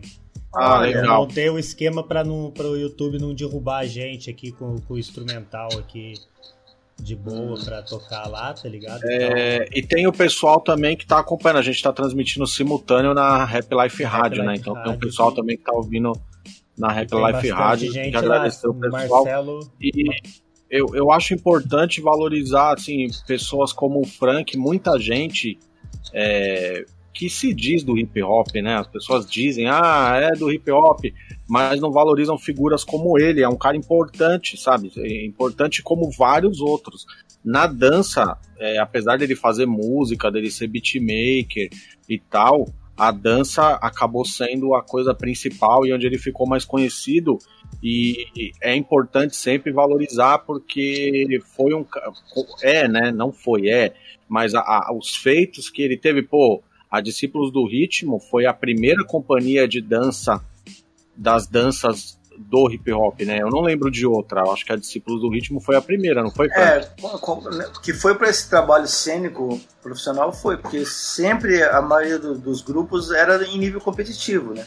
É, ou, lembro, seja, né? ou seja em competição coreográfica, ou seja em batalhas, mas tinha-se muito showcase, né? Que é aqueles shows curtos, né? Porque as pessoas faziam, mas com a ideia de realmente montar espetáculo e entrar no mercado para competir com a dança contemporânea, com o balé profissional, profissional é, é, eu vejo o, o Discípulos é a primeira. Assim. É, e então eu, eu sempre bato nessa tecla, tá ligado? Tem que valorizar porque eu coloco, é, tem gente que pode achar absurda a comparação, mas é, colocando em cada os elementos da cultura hip hop, né? A gente tem o rap, a gente tem os DJs, a gente tem DJs grandiosos, a gente tem grupos de rap grandiosos. Eu coloco o Franquejara na dança no mesmo nível desses caras grandiosos, no mesmo nível. Não é um cara que. Eu lembro que tinha um programa de televisão, eu até comentei isso com o Frank uma vez. Que eles me procuraram perguntando como fazia para falar com você, para te convidar para o programa. Só que esse programa, eu não fico falando o nome, esse programa ele colocava o rap em destaque, né? Tal. Uhum e a dança ficava os caras ali no cantinho dançando. Aí eu falei pro cara da produção, falei, mano, não, eu não vou te passar porque você vai pegar um cara que tem uma importância no mesmo nível desses grupos de rap, ele não é famoso, mas a importância dele é a mesma. Para você colocar o rap em destaque e pôr o cara no canto ali para ficar dançando, não. É. Você tem que convidar ele para ele protagonizar, tipo assim, ó, você vai, nós vamos falar com você Entendeu? Porque para mim não importa o sucesso, se o cara ficou famoso ou não ficou. É a importância é, na história. A importância na história da cultura. Quantos caras você ensinou, quantos caras você formou, quantas gerações vieram, entendeu? Tudo que você proporcionou na, na área da dança. Então eu acho que é importante, quem não conhece, pesquise sobre, procure os espetáculos. Franquejara já se apresentou no, no Teatro Apollo, no Apollo Theater. É que é um, um... Inclusive, inclusive assim, o, o Brasil é, nem sabe essa importância. As pessoas não têm não, ideia. É o que eu Porque, assim, falando. Eu tava conversando esses dias com a, a, a Tony Basel, que é uma, da, uma das integrantes dos The Lockers, né? Ela é uma senhora de 70 e poucos anos já, mas está super bem dançando ainda. E eu mandei o meu show para ela ver. E ela falou: Eu não acredito que você dançou no Apollo. Os The Lockers nunca dançaram no Apollo. Ela ficou lamentando, ela nem falou do show. Ela falou: Cara, você dançou no Apollo e os The Lockers não conseguiram. A gente não conseguiu. Né? Eu, e tem a sua apresentação, né, no YouTube, é o Som é. do Silêncio, né? Som do Movimento. Som do Movimento, som desculpa, do movimento. Som do Silêncio é demais. É, é o som, som do, do movimento. movimento. Aí, assim... É, não, sabe é por que eu confundo? Peraí, deixa eu só falar. Eu confundo o Som do Silêncio porque quando você... eu assisti várias vezes essa apresentação, várias vezes eu assisti. Quando cai o fone de ouvido, fica, você fica sem o fone e fica, fica sem o som. Aí eu assimilei esse negócio com o som do silêncio. silêncio né? entendi. Mas, mas assim, é, para você ver a importância, o Pop Pitch mesmo também, ele dançou recentemente, talvez 2019, 2018 no, no Apollo. E a felicidade dele de postar aquilo e falar, cara, dancei no Apollo, porque no meio da, da comunidade negra americana é um templo sagrado do soul e da cultura negra. Tipo, os, o stand-up comedy, as pessoas mais famosas têm que se apresentar no Apollo. É, os grupos, o James Brown, Aretha Franklin, toda essa história. Quando você está no Apolo, na coxia, tem uma parede que tem o nome de todo mundo ali que assinou. Meu nome está lá. Me deram a caneta e falou: você assina aí. Então tá lá. James Brown, Aretha Franklin, George Clinton. Todo mundo que você imaginar tem o um nome naquela parede. É tipo o Hall of Fame do Apollo. E eu dancei duas noites lá e assim, foi. para mim foi. Tipo, você assim, ah, Frank, agora você pode parar? Posso parar. É uma pena que no Brasil as pessoas não têm ideia do que foi esse feito eu conto falo, ah, legal, parece que eu dancei ali no. Sei lá. É, por isso que eu, por isso que eu falei essa parte, entendeu? A gente precisa valorizar, porque é, principalmente essas pessoas que se dizem, ah, é cultura hip hop, é cultura. Mano, se você é, é, um site, um blog, o que quer que seja, e é hip hop, e você não tá tendo um olhar para isso, não tá tendo. Desculpa, mas você não, você não tá sendo. Você não, não é. Não é... é. eu, lembro, eu lembro quando teve até uma polêmica aí que eu, que eu falo assim. É, isso também é um pensamento de como eu vejo as coisas. Muita gente que fala que faz hip hop, ou é do hip hop, não tem muita ideia do que tá falando. Porque tem muita gente que fala porque eu faço rap e eu sou do hip hop, porque eu danço break e eu sou do hip hop. Não, tem muito cara que só dança mas ele não é do hip hop. Tem muito cara que só é DJ, mas não é do hip hop. Porque é, ser do hip hop não significa fazer todos os elementos. E, e isso não é, é nenhuma ofensa. E isso não é nenhuma ofensa. Não é, não é uma ofensa. O, o, o, cara é só rapper. Tem muitos caras que são só rapper. Lá nos Estados Unidos tem muito cara. O 50 Cent não é do hip hop, ele é rapper. Tem vários caras que é só um do rap. O grafite é o maior exemplo. Um é, monte de gente do tem, grafite tem um monte de gente do grafite que não vive hip hop, mas o cara desenha. Mas tem muita gente que faz os elementos que sabe o que está acontecendo na dança, que sabe o que está acontecendo no, no, DJ. Eu não sou DJ, mas eu sei que o Eric J foi campeão, tá ligado? Eu sei. Porque teve um cara do trap um dia desse que falou que o break tinha morrido. O break, o breaking tá indo pra Olimpíada e o cidadão falou que o break morreu, o cara do trap. Então, como que um cara desse pode falar que ele faz hip hop? Ele faz trap. Ele é da música, ele sabe do universo dele, da parada dele, e é isso. Mas o hip hop é uma coisa muito maior. Entendeu? Então, não, muita gente fala assim, ah, tem que fazer todos os elementos. Não, não é isso que eu estou falando. É simplesmente viver essa cultura num todo. Eu sei o que está acontecendo, eu sei o trampo do Vags com as jaquetas que ele mandou para Marta Cooper, e a Marta Cooper uma, meteu uma foto com a jaqueta. Ken Swift também recebeu a, a, jaqueta. Eu sei do trampo do Vags lá, no, lá do Sul. Eu sei de. Do, e eu não sou grafiteiro, entendeu? Eu sei do, do, do, dos trampos do, do RM, das performances. Os caras vieram aqui em Sorocaba esse dia, fui lá prestigiar os caras fazer performance. Porque é isso é viver cultura hip hop. Não é só viver a dança e ficar. Não. E do mesmo jeito tem muito b-boy que só vive o breaking. Ele só treina para entrar em competição. Ele não sabe nada do rap, ele não sabe nada do grafite, ele não, ele não vive o hip hop, ele só vive a dança. E a, a gente tem que pensar que viver o seu elemento separadamente não é viver hip hop. Você simplesmente está vivendo uma fatia de algo que veio da cultura. Ou o rap, ou o grafite, ou a dança. Mas viver o hip hop, poucas pessoas vivem o hip hop. Poucas pessoas. E, principalmente no rap. No Brasil, então, no rap é o que menos se tem gente vivendo o hip hop. Né? E, e aí tem esse discurso de que só porque você faz um elemento você é do hip hop. Não, não é, não é, não é assim que funciona. Infelizmente não é assim que funciona. Poderia ser muito fácil. Ah, eu sou do hip hop porque eu sou MC. Não. Mas o que, que você sabe do hip hop? O cara que fala publicamente que o Break morreu, ele não pode ser um cara do hip hop. Não. Não tem nem ideia. É isso aí. É. Mano, satisfação falar com você. Satisfação minha, cara. Obrigado pelo convite aí. Fala aí, Marcelo, da Rap Life, seu... Marcelo da Rap Life é. mandou que tinha 490 ouvintes na, Rap Life na rádio. vai longe.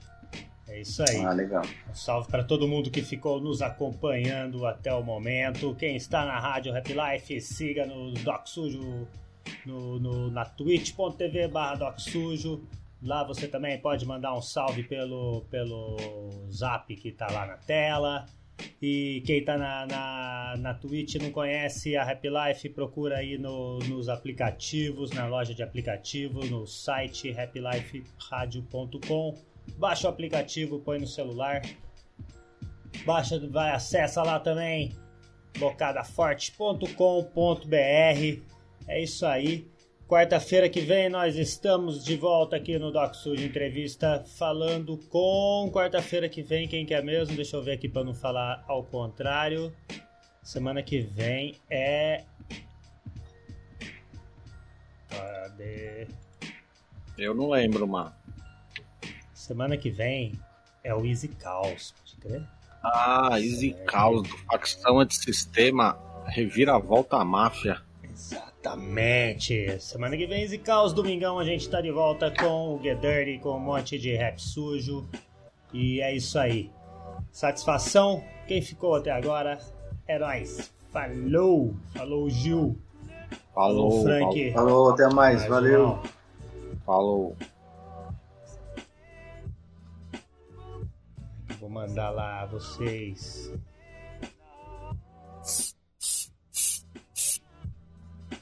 O Roughneck está ao vivo.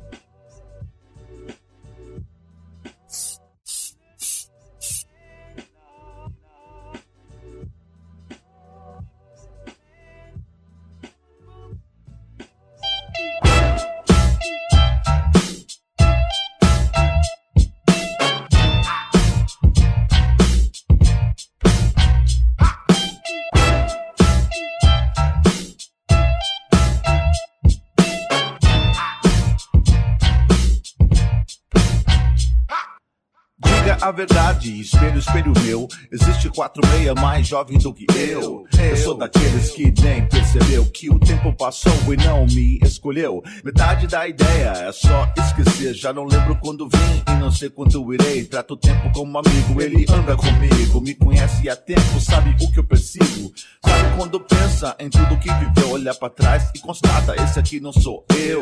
Fique feliz e não se culpe. Se você tem a vacina e contra a idade está imune, cada experiência já foi somada acumula sua bagagem, mas não enche sua mala. Entenda o recado, você não está vencido. Tiozão convencido com o corpinho definido. Quando olham, não tem nada a ver. Happy Life. Tiozão, tiozão, tio, tio, tiozão. Mas que passa o tempo não vai envelhecer. Se todas essas rugas não representam você, é tiozão. Tiozão. Tio, tio, Happy Life. pelo mesmo. Com zero eu volto a outro e cada dia é o primeiro. Você tem sorte se algo ainda te move. Você do morto vivo é pior do que a morte. Eterno não serei, mas eu duro que durar. Sei que o tempo é rei, mas sou eu quem vai reinar. Me passa a coroa e não me chame de coroa. O tempo é meu súdito e eu que mando nessa. Fonte da juventude no meu quintal. Tomo doses diárias de atitude mental. Ser experiente é passado, fruto do presente. Muda a regra numa era diferente. Jovem há mais tempo, alguém já tinha dito. Vívido, vivido e pra sempre erudito. Faço tudo agora, o que eu quiser, tudo que pensar. Mato o tempo pra ele não me matar. Quando olham e dizem nada a ver. Se sua idade não bate com a do RG, é tiozão. Tiozão, tio, tio, tiozão. Mas que passa o tempo não vai envelhecer. Se todas essas rugas não representam você, é tiozão. Tiozão, Happy Life. Correndo, correndo, brigando contra o tempo, tente ter o controle. Vai seguindo, vai vivendo. Tem coisas que achamos ainda é muito cedo, mas não. Você só saca quando os dias se vão. Não é como uma canção, não tem repetição. As horas te forçam, elas querem ação. Sempre sempre de horário, envelheço ao contrário, cada vez mais novo como Benjamin Button. Uma idade enigmática, sendo bom de história e ruim de matemática. Bate cabeça ao som de um trem, andar de skate pega onda, então tudo bem. Não seja você mesmo seu carrasco, não resuma seu CV a tiozão do churrasco. A idade não te impede, idade tem peso leve. O futuro é logo ali, se o agora for breve. Tiozão é chuto, dando inveja a novinhos. Bate uma bola ainda, anda no estilo. Corpo, mente e alma sã. Ter certeza será sempre um tiozão Peter Pan. Rádio Happy Life.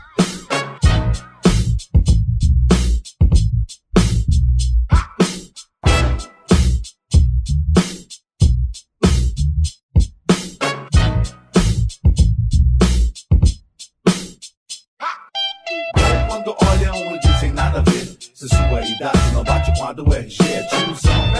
Tiozão, tio, tio, tiozão. Passa o tempo não vai envelhecer. Se todas essas rugas não representam você, é tiozão. Tiozão, tio, tio,